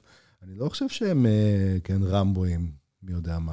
כן, ויש להם באמת המון המון נשק, ויש המון טילים גרעיניים, ויש המון צוללות ומטוסי קרב וטנקים. כן, הם מתחמשים כמו משוגעים במקום להשקיע מדינה שלהם, וככה זה נראה. אה, שואל פה דרור האס, מה הסיכוי למלחמת עולם שלישית וההשפעה כאן על העימות עם איראן בסוריה? טוב, הסיכוי למלחמת העולם השלישית הוא 68.5 אה, אחוזים, אבל תלוי מתי הקרקע תקפא. בסוף, לא, אני, סתם, בסוף אני יש לא... אנשים הזויים עם כפתורים. אתה יודע, גם ילצין, בסוף, שהוא היה חצי שיכור, היה, היה מרחק של ללחוץ על כפתור מ-95 מלראות נשק, נשק לא, אטומי. אין, לי מושג מה, מה הסיכוי למלחמת העולם השלישית, אני מקווה שלא גדולים. כן, אני מקווה שלא גדולים, אני חושב שזה האינטרס של כולם, זה, זה ממש זה. אה, דני אה, גלמן שואל, מה המקורות שלך? איפה אתה בעצם לומד על, ה, על הדברים האלה? איפה אתה קורא? אמ, אני אמ, עשיתי לי רשימה טובה של, אה, של מקורות בטוויטר. זאת אומרת, בטוויטר שלי אני לא קורא סלבס ישראלים או פוליטיקאים ישראלים או כאלה, זאת אומרת, רוב הטוויטר שלי הוא... אה, כל מיני מומחים, אה, עיתונאים שעוסקים בנושא, כן, אנשים שיש להם מה להגיד. אז לצורך העניין אפשר פשוט לעבור על אה, אחרי מי אני עוקב ולהעתיק ממני. זאת רשימה בהחלט חלקית, כי, כי שוב, יש הרבה אנשים שכן, מה שהם משתפים או אומרים, גם, גם אחרים יגידו. זה האמת פחות חשוב, כן? מאוד קל לעקוב אחרי מה שקורה, כן? באמת אפשר גם למצוא כמה מקורות אה, מרכזיים שהם אגרגטורים סבבה ולדעת מה קורה. מה שיותר חשוב, נראה לי, זה, זה להבין את הסיפור, ובשביל זה כאילו צריך אה, לקרוא ספרים והיסטוריה, ו, כן, ורצוי מאוד לבקר במקומות האלה, בשביל לקבל את הפרספקטיבה, כן? לאו דווקא פרספקטיבה שלי, אפשר גם פרספקטיבות אחרות. אבל uh, בוא נגיד להשיג לעצמך פיד חדשות טוב, זה, זה טוב ויפה, אבל... Uh, אתה לא תדע, כן, מי, מי מדבר שטויות ומי אומר דברי ערך, אם אין לך את, ה, את הפרספקטיבה את, ואת ההבנה של המקום ואת התרבות שלו, כדאי לדעת שפה או שניים, כאילו, מהאזור ולהכיר אותו קצת יותר לעומק. כן, וגם אני תמיד ממליץ לראות את זה מכמה זוויות. אתה יודע, נכון. ראיתי, יש איזה ערוץ בגיאופוליטיקה שאני מאוד אוהב, שנקרא כספיאן ריפורט, שזה בחור מאחד, אזרבייג'אן או קזחסטן, או אחד מהמדינות האלה, רואים לפי המבטא שלו, שומעים לפי המבטא מאוד פרסי שלו, והוא למשל נתן את הטייק שלו על אתיופיה ו... ומה שקורה שם, ואז עוזי דן אומר לי, תקשיב, זה מאוד מוטה, שתדע שזה לא ככה. אז תמיד, תמיד צריך לזכור. חובה. אז הוא למשל אומר על, על פולין, שפולין התחילה עכשיו, ראיתי שם איזה, איזה סרט שעושה על פולין, שהיא מתחילה להתחמש בטירוף, מגייסת צבא ענק, ואני מניח שזה גם קשור לאיזושהי פנטזיה שאם רוסיה תרצה לפלוש, הם, הם יצליחו להגן על עצמם, אבל... אני מניח. לא, זה מאוד חשוב uh, לראות את, את הכמה זוויות שונות, וכמה שיותר זוויות יותר טוב. Uh, ו- וכן, זאת אומרת, אם, שוב, אם מי מאיתנו שנשמח על הפיד שלו, ואני לפעמים עושה את זה יותר מדי, כן, אם אתה רואה שכולם אומרים אותו דבר, אז uh, תתחיל לגוון, כן? תמצא לך אנשים שאומרים משהו אחר. אוקיי. Okay. אה, בוא נעשה עוד איזה שאלה שתיים וזהו. מה קורה עם יחסי ישראל-פולין? נראה שעבר חתול שחור שם. אמ, האמת שכאילו לאחרונה לא עקבתי כי יש שם דברים אחרים שהעסיקו אותי, אבל עד כמה שהבנתי, די אישרו את ההדורים שם, בין ישראל לפולין, אז ככה הרגיע, הרגיע המצב. אמ, מה שקרה שם כאילו עושה רושם, שוב, אני, אני מקווה שאני טועה, כי זה ממש מפגר, כן? אבל אמ, אבל בא שר החוץ שלנו והתחיל אה, עם, ה... עם האמירות הפסאודו-היסטוריות המטופשות שלו על תפקידה של, פול... של פולין בשואה. ויצר משבר על כלום. אה, עושה רושם שאשכרה זה מה שקרה, כאילו הלוואי שיש פה איזשהו משהו יותר מתוחכם מזה, כי... בכל זאת, לא נעים כשראש הממשלה החליפי הוא כזה אידיוט. אבל זה נקודת מוצא שלי, שהם כולנו אידיוטים, ופשוט יש כאלה נכון. שמקשיבים לכל מה שהם אומרים. וספציפית יאיר לפיד, כאילו, הוא גם, אה, כן, מישהו שההיסטוריה חשובה לו, רק שהוא לא יודע היסטוריה בשיט. מה עם שר האוצר שלנו? אתה חושב שהוא מקבל טיפים מהקרמלין? אני בספק, כאילו, לא, לא נראה לי. הוא כאילו גם... טוב, יש דברים שאני לא, עדיף שאני לא אגיד בשידור, כן? כי יתבעו אותי דיבה, או גרוע מכך, אני יכול להיעלם, כן? כמו כמה אנשים שקשורים לסיפור. אבל אה, לא, אני לא חושב שהוא, אה, מן הסתם הוא מעורבב, כן? היה, היה דיבור על זה שהוא מעורבב עם, אה, עם החבר'ה בבלארוס, עם לוקשנקו וכל החבר'ה האלה. אני בטוח שלא רק הוא, אלא כל מיני אנשים חשובים בישראל עושים יופי של מונקי ביזנס. אני שמעתי את... משטר הבונדות בלרוסי ולא רק. שמעתי את יעקב קדמי. Mm. יצא לך לשמוע אותו? כן. עד כמה זה אמין? סיפורי יעקב קדמי. תלוי איזה מהם. מה, הוא מספר שם, למשל, בשיחה עם עופר שלח, הוא אומר שבשלב מסוים פוטין ביקש ממנו לבקש מביבי שישראל תהיה הפרוקסי בין וושינגטון למוסקבה, ובנימין נתניהו אומר, אני מעדיף שלא. זה הגיוני? זה יכול להיות דבר כזה? אני לא בטוח שככה. במידה מסוימת זה יכול להיות כי, שוב, יש תיאוריה, כן, אה, שאני לא מבטל אותה, אני לא יודע עד כמה היא נכונה, כן, אבל יש אמונה כזאת שמסתובבת ב... אה, אצל כל מיני שליטים, שכן, ש, שישראל, כן, יהודים, הם, יש להם הרבה השפעה על אמריקה, ואם אתה רוצה לעשות דברים באמריקה, אתה צריך לעבור דרך היהודים, וספציפית דרך ישראל, ולכן טוב לשמור על אה, יחסים טובים עם ישראל, כי הם יסדרו לך דברים באמריקה. גם צ'רצ'יל האמין בזה. זאת אומרת, אה, האמונה הזו... ואומרים שאורבן מאמין בזה, ואני חושב שגם הגיוני שאולי במידה מסוימת פוטין חושב ככה. אה, זה רעיון שמסתובב, ואני לא חושב שזה מופרך, אני בספק אם זה היה כמו, ש... כמו שקדמי תיאר את העניין, כי הבן אדם סך הכל די פסיכי, אבל... באמת? כן, טוב, ונראה לי ש... אנשים, אנשים לא ילדים, טוב. אבל, כן. אבל כן. אז, אז כן, יש, יש כל מיני מונקי ביזנס. אם היום אחרי. פוטין הולך לעולמו, מחזיר ציוד, מה קורה שם? יש שדרה ניהולית מתחתיו? יש מספר שת... זאת אומרת, גם כשפוטין עלה, הרי הוא הגיע משום מקום. זאת אומרת, כשאני שומע את מה שגסינג מדברת עליו, זה, זה לנסות לחבר פאזל כל כך לא ברור. זאת אומרת, זה הגיע אחרי כל מיני שליטים באמת אה, מטופשים אחרים, שבוריס ילצין זה באמת מטופש ברמה של, של... שקשה לתפוס. אבל אם היום, היום פוטין מת, מה קורה? זאת שאלת מיליון הדולר, כי, כי מתישהו זה יקרה. אם לא היום, אז עוד אה, כמה שנים. כן, אבל אתה יכול להגיד שאם זה יקרה בצורה הדרגתית, אם עכשיו רופא בא אליו ואומר לו, תקשיב, ולדימיר, יש עוד שנה וזהו, אני רוצה להאמין שהוא יבחר יורש, רק בשביל אפילו הרגשת הגרנדיוזיות שלו בתור מי שממליך את הבן אדם הבא, וכן, יעשה את זה. אני, אבל לא תמיד אני, בוחרים מתי הולכים. אני מניח שכן, שוב, בשאלת הירושה בדיקטטורות או בלא דמוקרטיות, היא שאלה באמת רצינית, כי, כי הרי מה הקטע של דמוקרטיה, כן? חילופי שלטון בלי שהמדינה מתפרקת במלחמת דיאדוכים או מלחמת אזרחים או whatever. לדמוקרטיה יש את המנגנון שלה, כן? זאת אומרת, הבן אדם לוקח, עוזב את דאונינג 10, והולך לכתוב את זיכרונותיו, מישהו אחר נכנס. זה לא רק דמוקרטיות, כל משטר שהוא יציב. גם המשטר בסין, שהוא לא דמוקרטיה, הוא מאוד יציב. אני מניח, כאילו, גם המשטרים מלוכנים, זאת אומרת, יש איזה... אבל בדיקטטורות מהסוג הזה, כן, אה, יש לך בעיה, איך עוזבים, כן? אה, לא דיברנו על זה, אבל, אבל קזחסטן בדיוק נתקלה בבעיה הזאת, ובלרוס עכשיו, כן, אה, מתמודדת עם העניין הזה, של יש לך שליט שמתישהו הוא הולך לעזוב. מה המנגנון, מי יחליף אותו, איך עושים העברת שלטון מסודרת.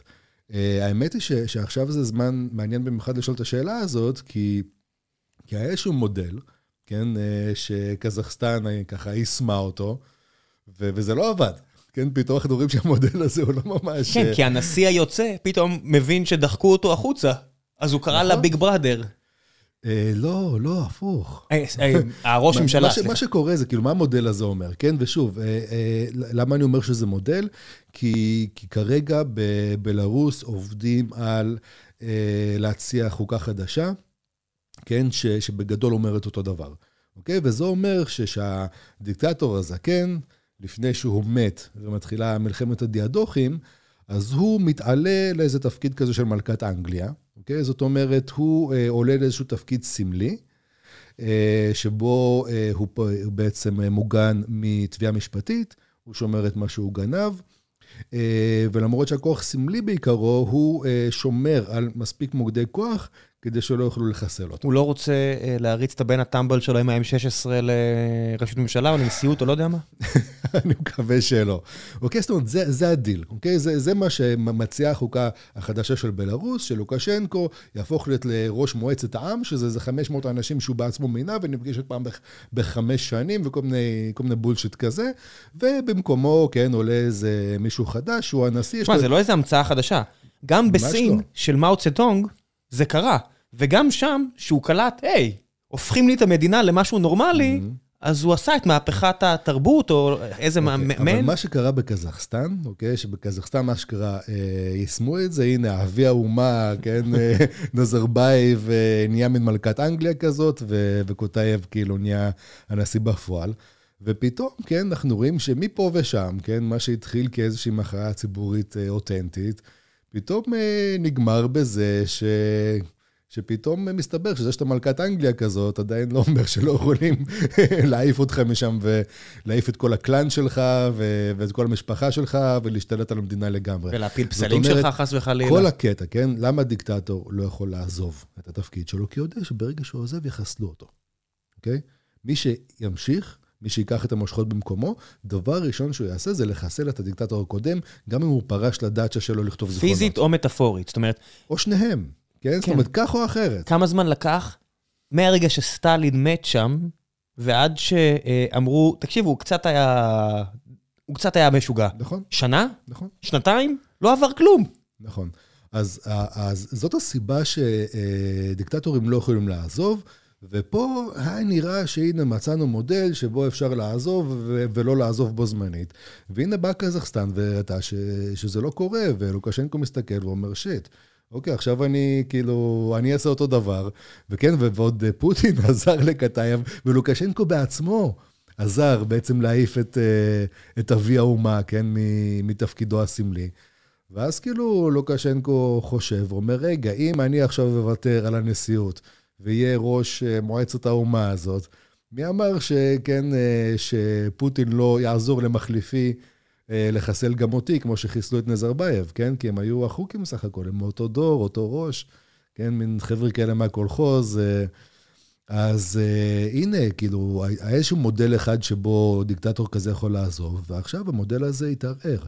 אז מה שקורה עם פוטין, שוב, אם הוא היה בן אדם אחראי, אז הוא היה כבר מטפח יורש, אבל לא נראה שהוא עשה את זה. מדוודב, היה שם איזשהו שלב שפוטין הפך להיות נשיא, ומדוודב היה השליט כביכול. זה כביכול... הסרט אחר, אוקיי? זה, זה השלב שבו השלטון לא הידק את הברגים לרמה שהוא הידק עכשיו, ועדיין לא הייתה לו את החוצפה להתחיל לשנות את החוקה, כאילו שוב ושוב, ואיך שבא להם ולעשות ממנו פלסטלינה.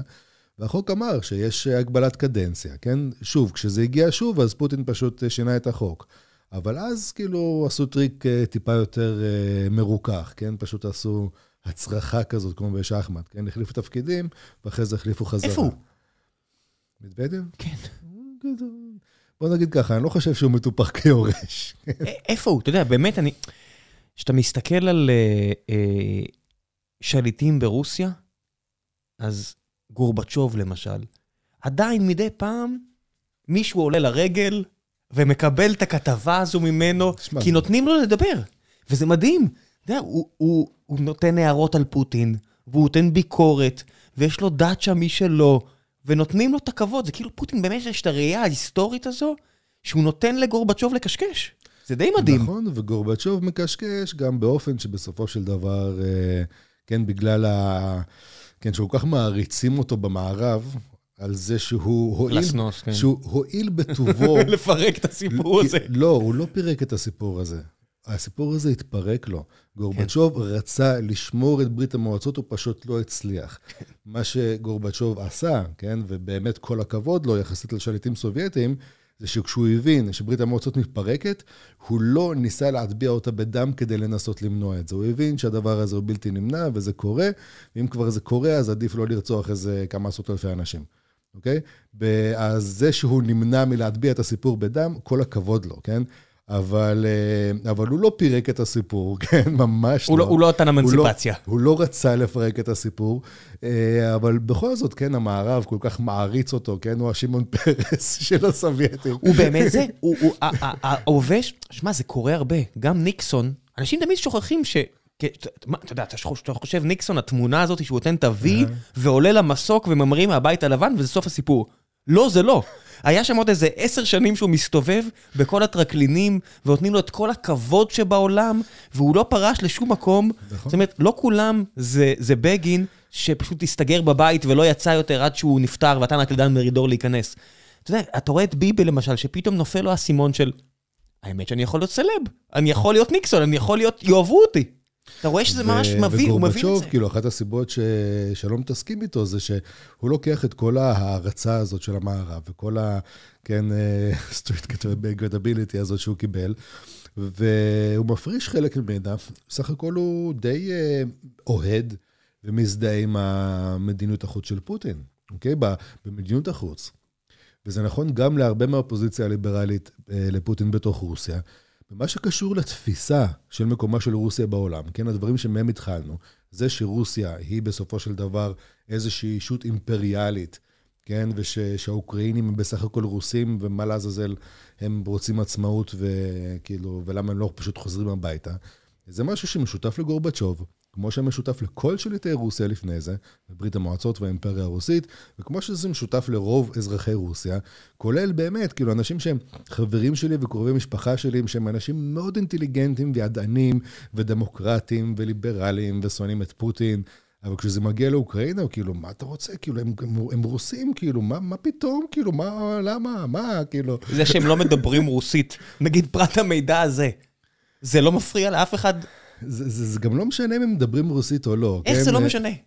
איך, כאילו, כי לצורך העניין, תראה, בסופו של דבר גם אה, רוב האירים מדברים אנגלית ולא גייליק, אבל אף אחד לא חושב שהאירים הם בסך הכל אנגלים ואין שום הבדל, נכון? אבל כאילו... אם הם היו מדברים כולם גייליט, הייתי רוצה להאמין, נכון. להאמין שזה כן היה, בסוף שפה עכשיו, זה כן משהו. עכשיו, שפה זה, זה חשוב, כן? ברור ששוב, לא, לא כולם באוקראינה מדברים אה, אוקראינית, ואתה רואה את זה במזרח גרמניה. כשאתה הולך במזרח גרמניה, השנאה שלהם לרוסית, באמת, אתה ממשיך שם באלכסנדר פלאץ הזה, ואתה ממשיך שם לבתים המכוערים של מזרח גרמניה, ובגלל שאני מבין רוסית, אני קצת, אתה יודע, ניסיתי לראות, אתה רואה כמה שהם הכריחו אותם ללמוד את זה, וכמה הם שונאים את זה. נכון. אה, את זה כאילו אני, אני ראיתי בבלטיות, באוקראינה דווקא לא, זאת אומרת, אין, כאילו, אני, שוב, האוקראינית שלי ממש ממש לא משהו, והרוסית שלי היא בסדר. אתה מבין אוקראינית? אני, אני מבין כאילו את הרוב, ואני יכול לדבר מאיפה, קצת, מה, מהבית? אני יכול לקרוא, לא, ממש לא מהבית, אלא מה... מסוג של אה, לימוד די מבולגן במהלך הביקורים שלי שם, שאני כל הזמן מבטיח לעצמי שאני אשב, ואני פשוט אלמד את זה כמו שצריך. יש גיבורי עם תרבותיים אמ, אוקראינים? יש בהחלט- מטפחים? כן, בהחלט. מי יש, למשל? ו... תשמע, בוא נגיד ככה, מי שאתה נתקל בו הכי הרבה, שאתה פחות או יותר לא יכול אה, לצאת לקנות סיגריות בלי להתקל בו, זה טרס שבצ'נקו, שהוא המשורר הלאומי. כן, כי ה... כאילו הגיבורים שאתה נתקל בהם הכי הרבה, במרחב הסמלי, במרחב הציבורי, זה, זה סופרים ומשוררים. כן, שאתה אומר חלקם שבצ'נקו... ממש משעממים, כאילו. כן. אבל זה, זה שבצ'נקו, זה, זה לסה אוקראינקה, זה אה, איוון פרנקו. כשאתה אומר לי שבצ'נקו. אני חושב על שחקן הכדורגל אתה- ודאי האוקראיני. שאתה חושב על שחקן הכדורגל. כי הוא גם היה סמל לאוקראינה. נכון, אבל, אבל בגדול, אה, ו, ושוב, זה, יש לזה כל מיני סיבות. אה, כן, שפה, אתה, אתה צודק שזה נורא נורא חשוב, כי בסופו של דבר, אם אנחנו מדברים על אה, אה, תנועה לאומית מודרנית אוקראינית, אז מה שהיא מתחיל, הדבר הראשון שהיא עושה, עוד במאה ה-19, אה, זה להתחיל אה, לתרגם ספרות לאוקראינית, להתחיל לכתוב ספרות ושירה באוקראינית, אה, לפתוח ספריות ומועדוני קריאה באוקראינית. זה מה שהגרמנים עשו, זה מה שהאחים נכון. גרים עשו, לקחו סיפורי עם צרפתים ואמרו שלנו. זה מה שאנחנו עשינו. כן, הם רבים על, כן. על אה, שרלמיין הרי- או על קרל הגדול, נכון. עד היום. נכון, וזה גם מה שאנחנו עשינו, כשהתנועה הציונית, מה היא עושה בהתחלה? להוכיח שאתה יכול לכתוב ספרות עברית. יש לנו משורר לאומי. מה, מה זה החיה הזאת, משורר לאומי? לא לכל מדינה יש משורר לאומי, כן? רק למדינה שנלחמת על עצמאותה, וצריכה להוכיח שהתרבות שלנו, כן, בשפה שלנו, עם. אפשר לכתוב, שיש עם. אפשר לכתוב אה, שירה לא פחות טובה מאשר וירגיליוס או שייקספיר על הנושאים הלאומיים שלנו. אוקיי? כן. ולכן מגיע לנו מקום בין האומות. זאת החיה הזאת שנקראת משורר לאומי, זה מה שביאליק עשה, זה מה שמיצקביץ' עשה בפולין, זה מה ששבצ'נקו עושה באוקראינה. כן, אנשים חושבים שזה המצאה, אבל גריבלדי, נכון? אתה יודע, איטליה, בסופו של דבר, נפולי הייתה בשליטה צרפתית באותה מאה. במאה ה-19 הייתה בשליטה צרפתית. היה שם מלחמה ושלום, זה זה. זה לא איזה... איזה, זה, זה 100 מיקרו-נסיכויות ששנאו אחד את השני, וכל אחת דיברה בדיאלקט אחר, ולא כולם הבינו אחד את השנייה. אה, כן, סך הכל זה... זה, לנו זה נראה מוזר שממציאים עם, ואתה יודע, אנשים פה אומרים פלסטינאים זה לא עם, אני אומר, אוקיי, הכל זה פיקציה. בואו, הכל זה פיקציה. זה בסדר שכולם פה בטוחים ש... בוא נגיד ככה, כן? כי- כיהודים, אנחנו, אנחנו והארמנים, כן, הם איזשהו מקרה מיוחד. תשמע, אני עכשיו התחלתי אה, לקרוא על אה, אה, בני מוריס, על ה... אני לא ידעתי. אתה יודע, אני חשבתי למשל על הטבח של הארמנים. הנה עוד משהו, שכולם פה מדברים על מלחמת העולם הראשונה, ועל הצ- הצעדות מוות האלה. עכשיו אני קורא ספר, הלילה הארוך, אני חושב שזה נקרא, של בני מוריס, הוא מספר שם, מה זה, הט- הטבח בארמנים של הטורקים זה 50 שנה. זה, זה שלושה שליטים שונים, אתה יודע, הניסיון לרדד את ההיסטוריה לאיזה הבזקים כאלה. גם הארמנים רצו, ניסו שיהיה ארמניה. זה לא קל להקים עם. בגלל זה המפעל הזה של להקים פה את הציונות, אני מסתכל על זה מצד אחד, זה, זה קצת מגוחך, מצד שני, הם עשו משהו אמיתי. נכון, עכשיו כאילו, שוב, אה, יהודים וארמנים הם, הם סוג של אה, פריקים כאלה, כן? בנוף הבינלאומי, כן? אבל רוב העמים האחרים, הם יכלו להתהוות בכל מיני דרכים ועדיין יכולים, כן? הייתה גם, כורדים, הייתה כן. גם שאלה, כן, לגבי האם הרוסים והאוקראינים אותו עם או לא, אני זוכר. זה עדיין אבל- שאלה. זאת עדיין שאלה, אבל הם, לצורך העניין הם יכלו להיות, והם יכולים להיות, והם יוכלו להיות, אבל יוכלו להיות גם לא. ההיסטוריה יכולה לחלק את המרחב בכל מיני דרכים. במשך מאות שנים החשיבו את האוקראינים והבלרוסים לעם אחת, ואת הרוסים לעם נפרד, אוקיי? באותה מידה זה יכול להיות ליטא. אה, בגלגול אחר של הקוביות, כן? כן, לחלוטין, בלרוס וליטא יכולים להיות אה, עם אחד, אוקראינה ופולין, כן, שוב, ברוסיה אומרים שאוקראינית היא בעצם ניב של רוסית. אתה מסתכל על כרוניקות מהמאה ה-17 של כל מיני מבקרים, שאומרים שאוקראינית זה ניב של פולנית. האמת שיותר דומה לפולנית מאשר לאוקראינית. אז הדברים יכולים להסתדר במרחב אחרת, כן? אה, זה נכון גם לכל מקום אחר שאני מכיר. אוקיי? האם, אה, אה, האם אה, אוסטריה וגרמניה היו חייבות להיות שתי מדינות, או שיכולו להיות מדינה אחת? ממש לא מזמן, כן, האם- זה היה ממש, אתה יודע, האימפריה האוסטרו-גרמנית, עם הכבוד שלה, הם לא רצו להיות הבר... אתה יודע, במלחמת העולם הראשונה קראו לגרמנים ההונים, לא מכבוד, קראו להם הברברים. ודאי. הם התאמצו כדי להגיד שהם עכשיו, גתה. גרמניה, גרמניה, היא אה, הרי התפתחה מנסיכות פרוסיה, שהייתה בכלל חלק מפולין. כן. כאילו, אז, אז כאילו, שוב, הדברים יכלו להסתדר במיליון ואחת דרכים, כן. כן? פשוט הסתדרו ככה, נכון לעכשיו. מהבחינה הזו, המהלכים של פוטין הם כן מאוד רציונליים, כי הוא אומר, זה כמו חומה ומגדל. אם אני עכשיו לא אוותר על אוקראינה, תוך 10-20 שנה ישכחו מאוקראינה, יגידו רוסיה שוב. מהבחינה הזאת, בני אדם זה כן יצורים מטופשים. זאת אומרת, אני כן יכול להבין אותו, אם חשוב לו, הפיסת היסטוריה הזו, אתה יודע, זה כמו ש... אתה יודע, למה לסין, שאלתי פה את מתן וילנאי, שהיה פה. אמרתי, ואתה היית שגריר סין. אתה מבין, ועוד, אתה יודע, אי אפשר לחשוד בו, זה בן אדם שהיום עובד עם הסינים והכל, רציתי לראות מה הוא יגיד. האם אתה מבין את מה שהולך שם עם האויגרים? למה חשוב להם? הוא אומר, כי ככה. אין מה להבין, כי ככה. זה מרגיש כאילו הרבה דברים זה ככה. גם זה. תשמע, האמת היא שאני לא יודע להסביר את זה. אמ, כאילו, הרבה אמ, רוסים או יוצאי רוסיה שאני מכיר, באמת, כולל חברים ובני משפחה, מאוד מרגיז אותם, הסיפור הזה ש, שאוקראינים הם, הם לא רוסים. הם אשכרה מתרכזים, הם, הם מתרכזים על, אתה יודע, אתה, אומר להם, כאילו, השפה האוקראינית, הם, מתרכז, הם, הם מתעצבנים מעצם האזכור שיש דבר כזה כמו שפה אוקראינית. אני לא בטוח, כאילו, באמת, כאילו, זה משהו שאני לא יודע להבין מאיפה זה מגיע, כאילו, מה אכפת לך לעזאזל, כאילו, זאת אומרת, אם יש או אין, כן? אתה כאילו... אתה אפילו גר בישראל או באמריקה ואתה לא מתעניין בכלל ברוסיה, אבל כאילו פתאום מפריע לך שאוקראינים הם לא רוסים. כאילו, הסיפור הזה, שכן, שהאוקראינים הם רוסים וכולנו אחים סלאבים, הוא מאוד מאוד עמוק באתוס הרוסי, ברמה שזה מעצבן את האד, האדם הפרטי, שאין לו יותר מדי עניין בפוליטיקה. כן, ושהוא לא איזה לאומן או אימפריאליסט, אלא סתם בן אדם נורמלי שאתה שותה איתו בירה, ואתה אומר לו, השפה האוקראינית, והוא כזה, הו, מה? כאילו, אה, זה, זה כנראה הולך מאוד מאוד עמוק, הסיפור הזה, ואתה יודע, ו... אתה יודע, מולדובה כנ"ל. שעשיתי בדיקה גנטית ואמרתי להורים שלי, תקשיבו, יש פה 30 אחוז שזה נראה... אתה יודע, מה זה שם? איראן, אתה ממש רואה את, המ, את, ה, את המסלול הליכה של מאיראן ועד לגבול האימפריה העות'מאנית, שבאו כנראה לסחור, אני יודע, מה שיכלו עשו כדי לחיות, וחיו שם. מאות שנים, רוב היהודים בעולם חיים משני צדדי גבול האימפריה העות'מאנית. כן. כן, שני שליש בפולין ליטא, עוד שליש באימפריה העות'מאנית, הם חיים פשוט משני הצדדים של הגבול, של הגבול וסוחרים אחד עם השני. כן. זה מה שיהודים עושים מהמאה ה-15 ועד המאה ה-20. כן, וכשאתה אומר את זה, ואנשים מאוד נעלבים, כי אמרו, לא, אנחנו היינו חלק מיותר מצוין, אבל סבא נולד ב... הוא ליד הרוסית, אני חושב. נכון, כאילו, מה, מולדובה זה כאילו היסטורית, הרבה זמן הייתה חלק מהאימפריה העות'מאנית. כן, הם, כן, פשוט, הם פשוט העלימו שם את כל המסגדים. נכון, שמע, דרום אוקראינה, כן, אזור פודיליה.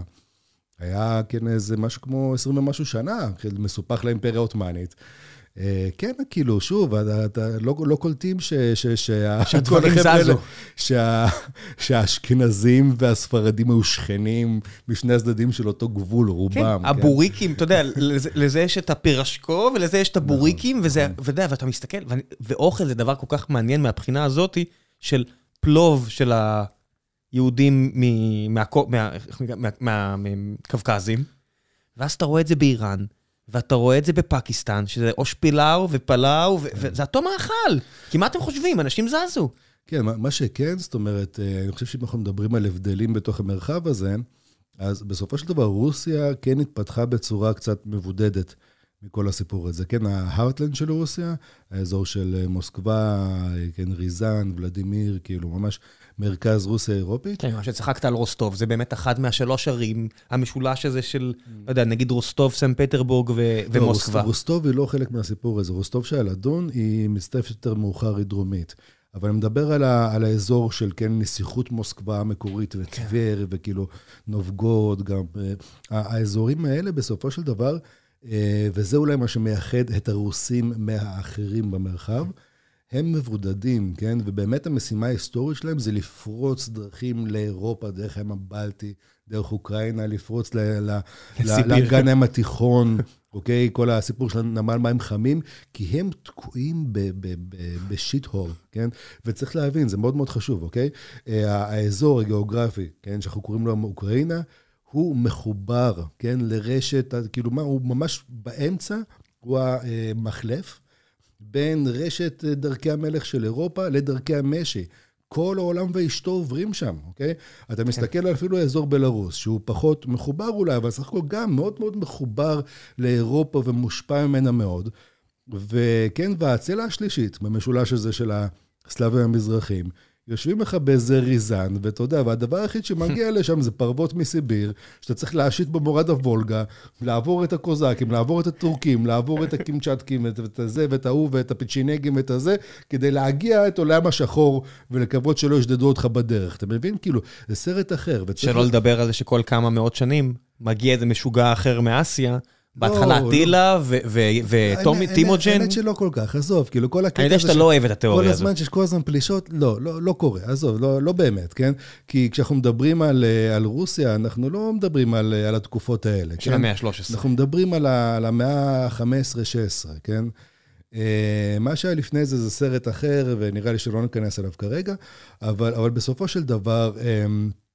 כאילו, אתה מסתכל על זה עד היום, ואתה רואה את ההבדלים, כן? השפה האוקראינית והבלארוסית דומות מאוד אחת לשנייה, אבל הן שונות יחסית מרוסית.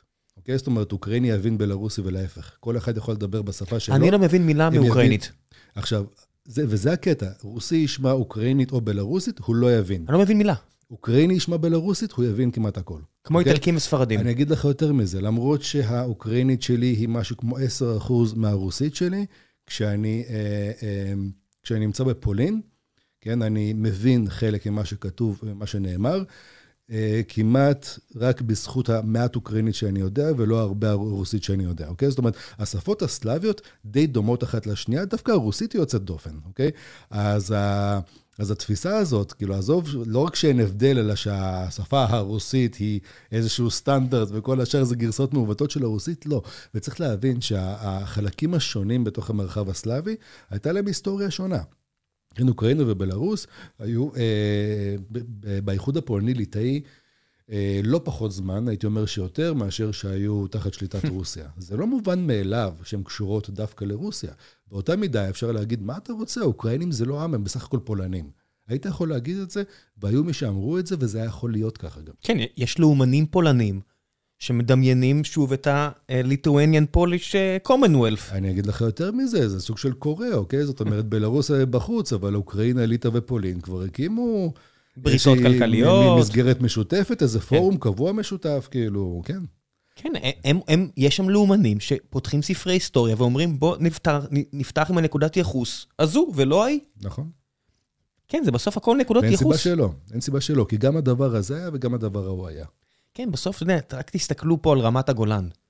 היא הייתה חלק מסוריה עצמאית 20 שנה, והיא חלק מישראל 50 שנה, אז מה תגיד? שזה ישראל? שזה סוריה? שזה בכלל טורקיה הגדולה?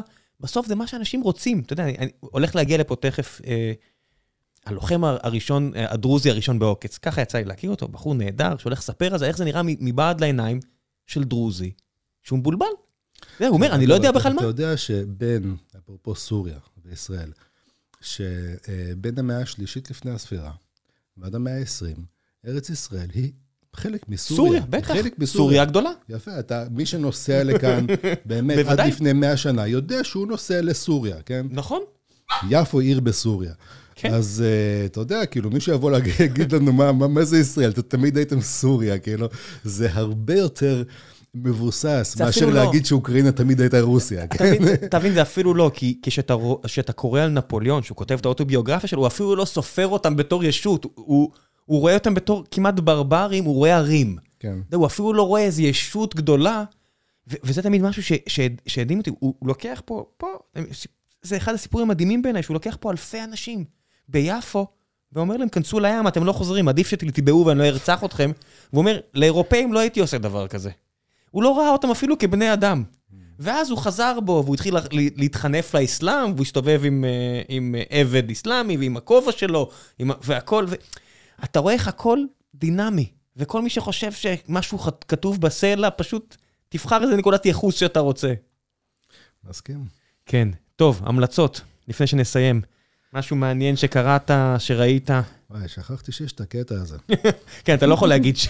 שאתה לא ידעת. אבל אם כבר גררת אותי לשיחה הזאת של, אה, כן, של אה, רוסים ואוקראינים ומי זה מי וכל, ה... וכל הדברים האלה, וגם, שאלת אותי מה המקורות שלי, אז uh, ספר מאוד טוב שאני יכול להמליץ על הנושא הזה, uh, זה של uh, היסטוריון שכדאי להכיר באופן כללי, שקוראים לו סרהי. Okay?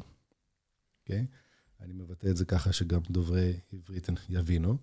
Uh, שיש לו ספר שאני תמיד שוכח איך בדיוק קוראים לו, אבל אני חושב The, The Rise of the Slavic Nations, אבל בגדול זה על... יש בעברית? לא, יש את זה רק באנגלית, זה ספר אקדמי, אבל קריא וסבבה, אה, שבגדול ממש מראה צעד צעד, כאילו, איך נבנו הזהויות של האוקראינים, הבלרוסים והרוסים, כפי שאנחנו מכירים אותם היום, מה הקשר בין זה להיסטוריה, איך ההיסטוריה הצמיחה את האתוס. אה, מאוד מאוד מעניין, אה, באמת ממליץ עליו. ועל ההיסטוריון הזה באופן כללי, יש לו כמה ספרים טובים על, ה, על הנושאים שדיברנו עליהם. הוא עצמו ממוצא אוקראיני, אבל גר בארה"ב לדעתי, הוא באיזושהי אוניברסיטת אייבי ליג שם, כאילו. אני אמליץ uh, בכל זאת על הספר הזה, לילה ללא סוף, של uh, בני מוריס ודרור זאבי, על uh, רצח העם הארמני, על התיאור האתנו-דתי הזה של, של הקהילות הנוצריות באימפריה העות'מאנית ואז הטורקית. חשוב להבין, זאת אומרת, שאנשים פה בסוף מדברים על, ה, על זה, אני גיליתי שם, אני מגלה, עכשיו אני קורא לזה, הרבה דברים חדשים, ובאמת שאין תחתית. ל, לרשע אנושי, באמת כל פעם מחדש אתה מגלה שאין תחתית. זה, זה, כן, זה, זה, זה תחביב מעולה של בני אדם, להיות uh, מניאקים לבני אדם אחרים. תשמע, זה, זה, זה מה שקורה כשאתה, כשאתה לומד היסטוריה, כן? אה, זאת הסיבה שאני לא רואה סרטים מבאסים ולא קורא ספרות יפה, אלא כאילו... אני לא צריך סרטים מדכאים, כאילו, אני קורא היסטוריה, אני כאילו, אני יודע איזה שיט אנשים יודעים לעשות. אה, אם אני כבר לא קורא היסטוריה, אז תנו לי קצת אסקפיזם. כן, זה, זה, זה לא יאמן כמה גם דברים שהיום, אני אתן פה משהו שבאמת, שאם קשור לטורקים, דברים שהם, לא יאמן כמה הם נמשכים היום. החוב היווני, שכולם פה אומרים, למה היוונים העצלנים האלה לא משלמים את החוב שלהם? ושאתה רואה שהחוב היווני התחיל אז, בתחילת המאה ה-19, שהם משתחררים, מנסים להשתחרר מהטורקים, ומגיעים אנשי פיננסים אה, בריטים ודוחפים להם חוב, ואז הם דואגים כל הזמן לתחזק את החוב הזה, שהוא נמשך איזה 170, 180 שנה, ואתה אומר, לא ייאמן הדברים האלה. כוח של כסף וחוב, ואיך הדברים האלה מתגלים. מבחינתנו זה בגלל שהם uh, מנגנים בוזוקי על החוף ושותים uh, רקי, כן? כן. בסוף אתה מבין שיש גם כוח לדברים האלה. כן. יש, יש דינמיקות שהן לא, לא כאלה אינסטנט. טוב, מר בוגוסלבסקי, תודה רבה. תודה רבה על ההזמנה. עד הפעם הבאה. בתקווה שתהיה פעם הבאה, ולא... אנחנו לא צריכים למצוא אוכל, כי יש, יש פטריה גרעינית מעלינו. ביי ביי.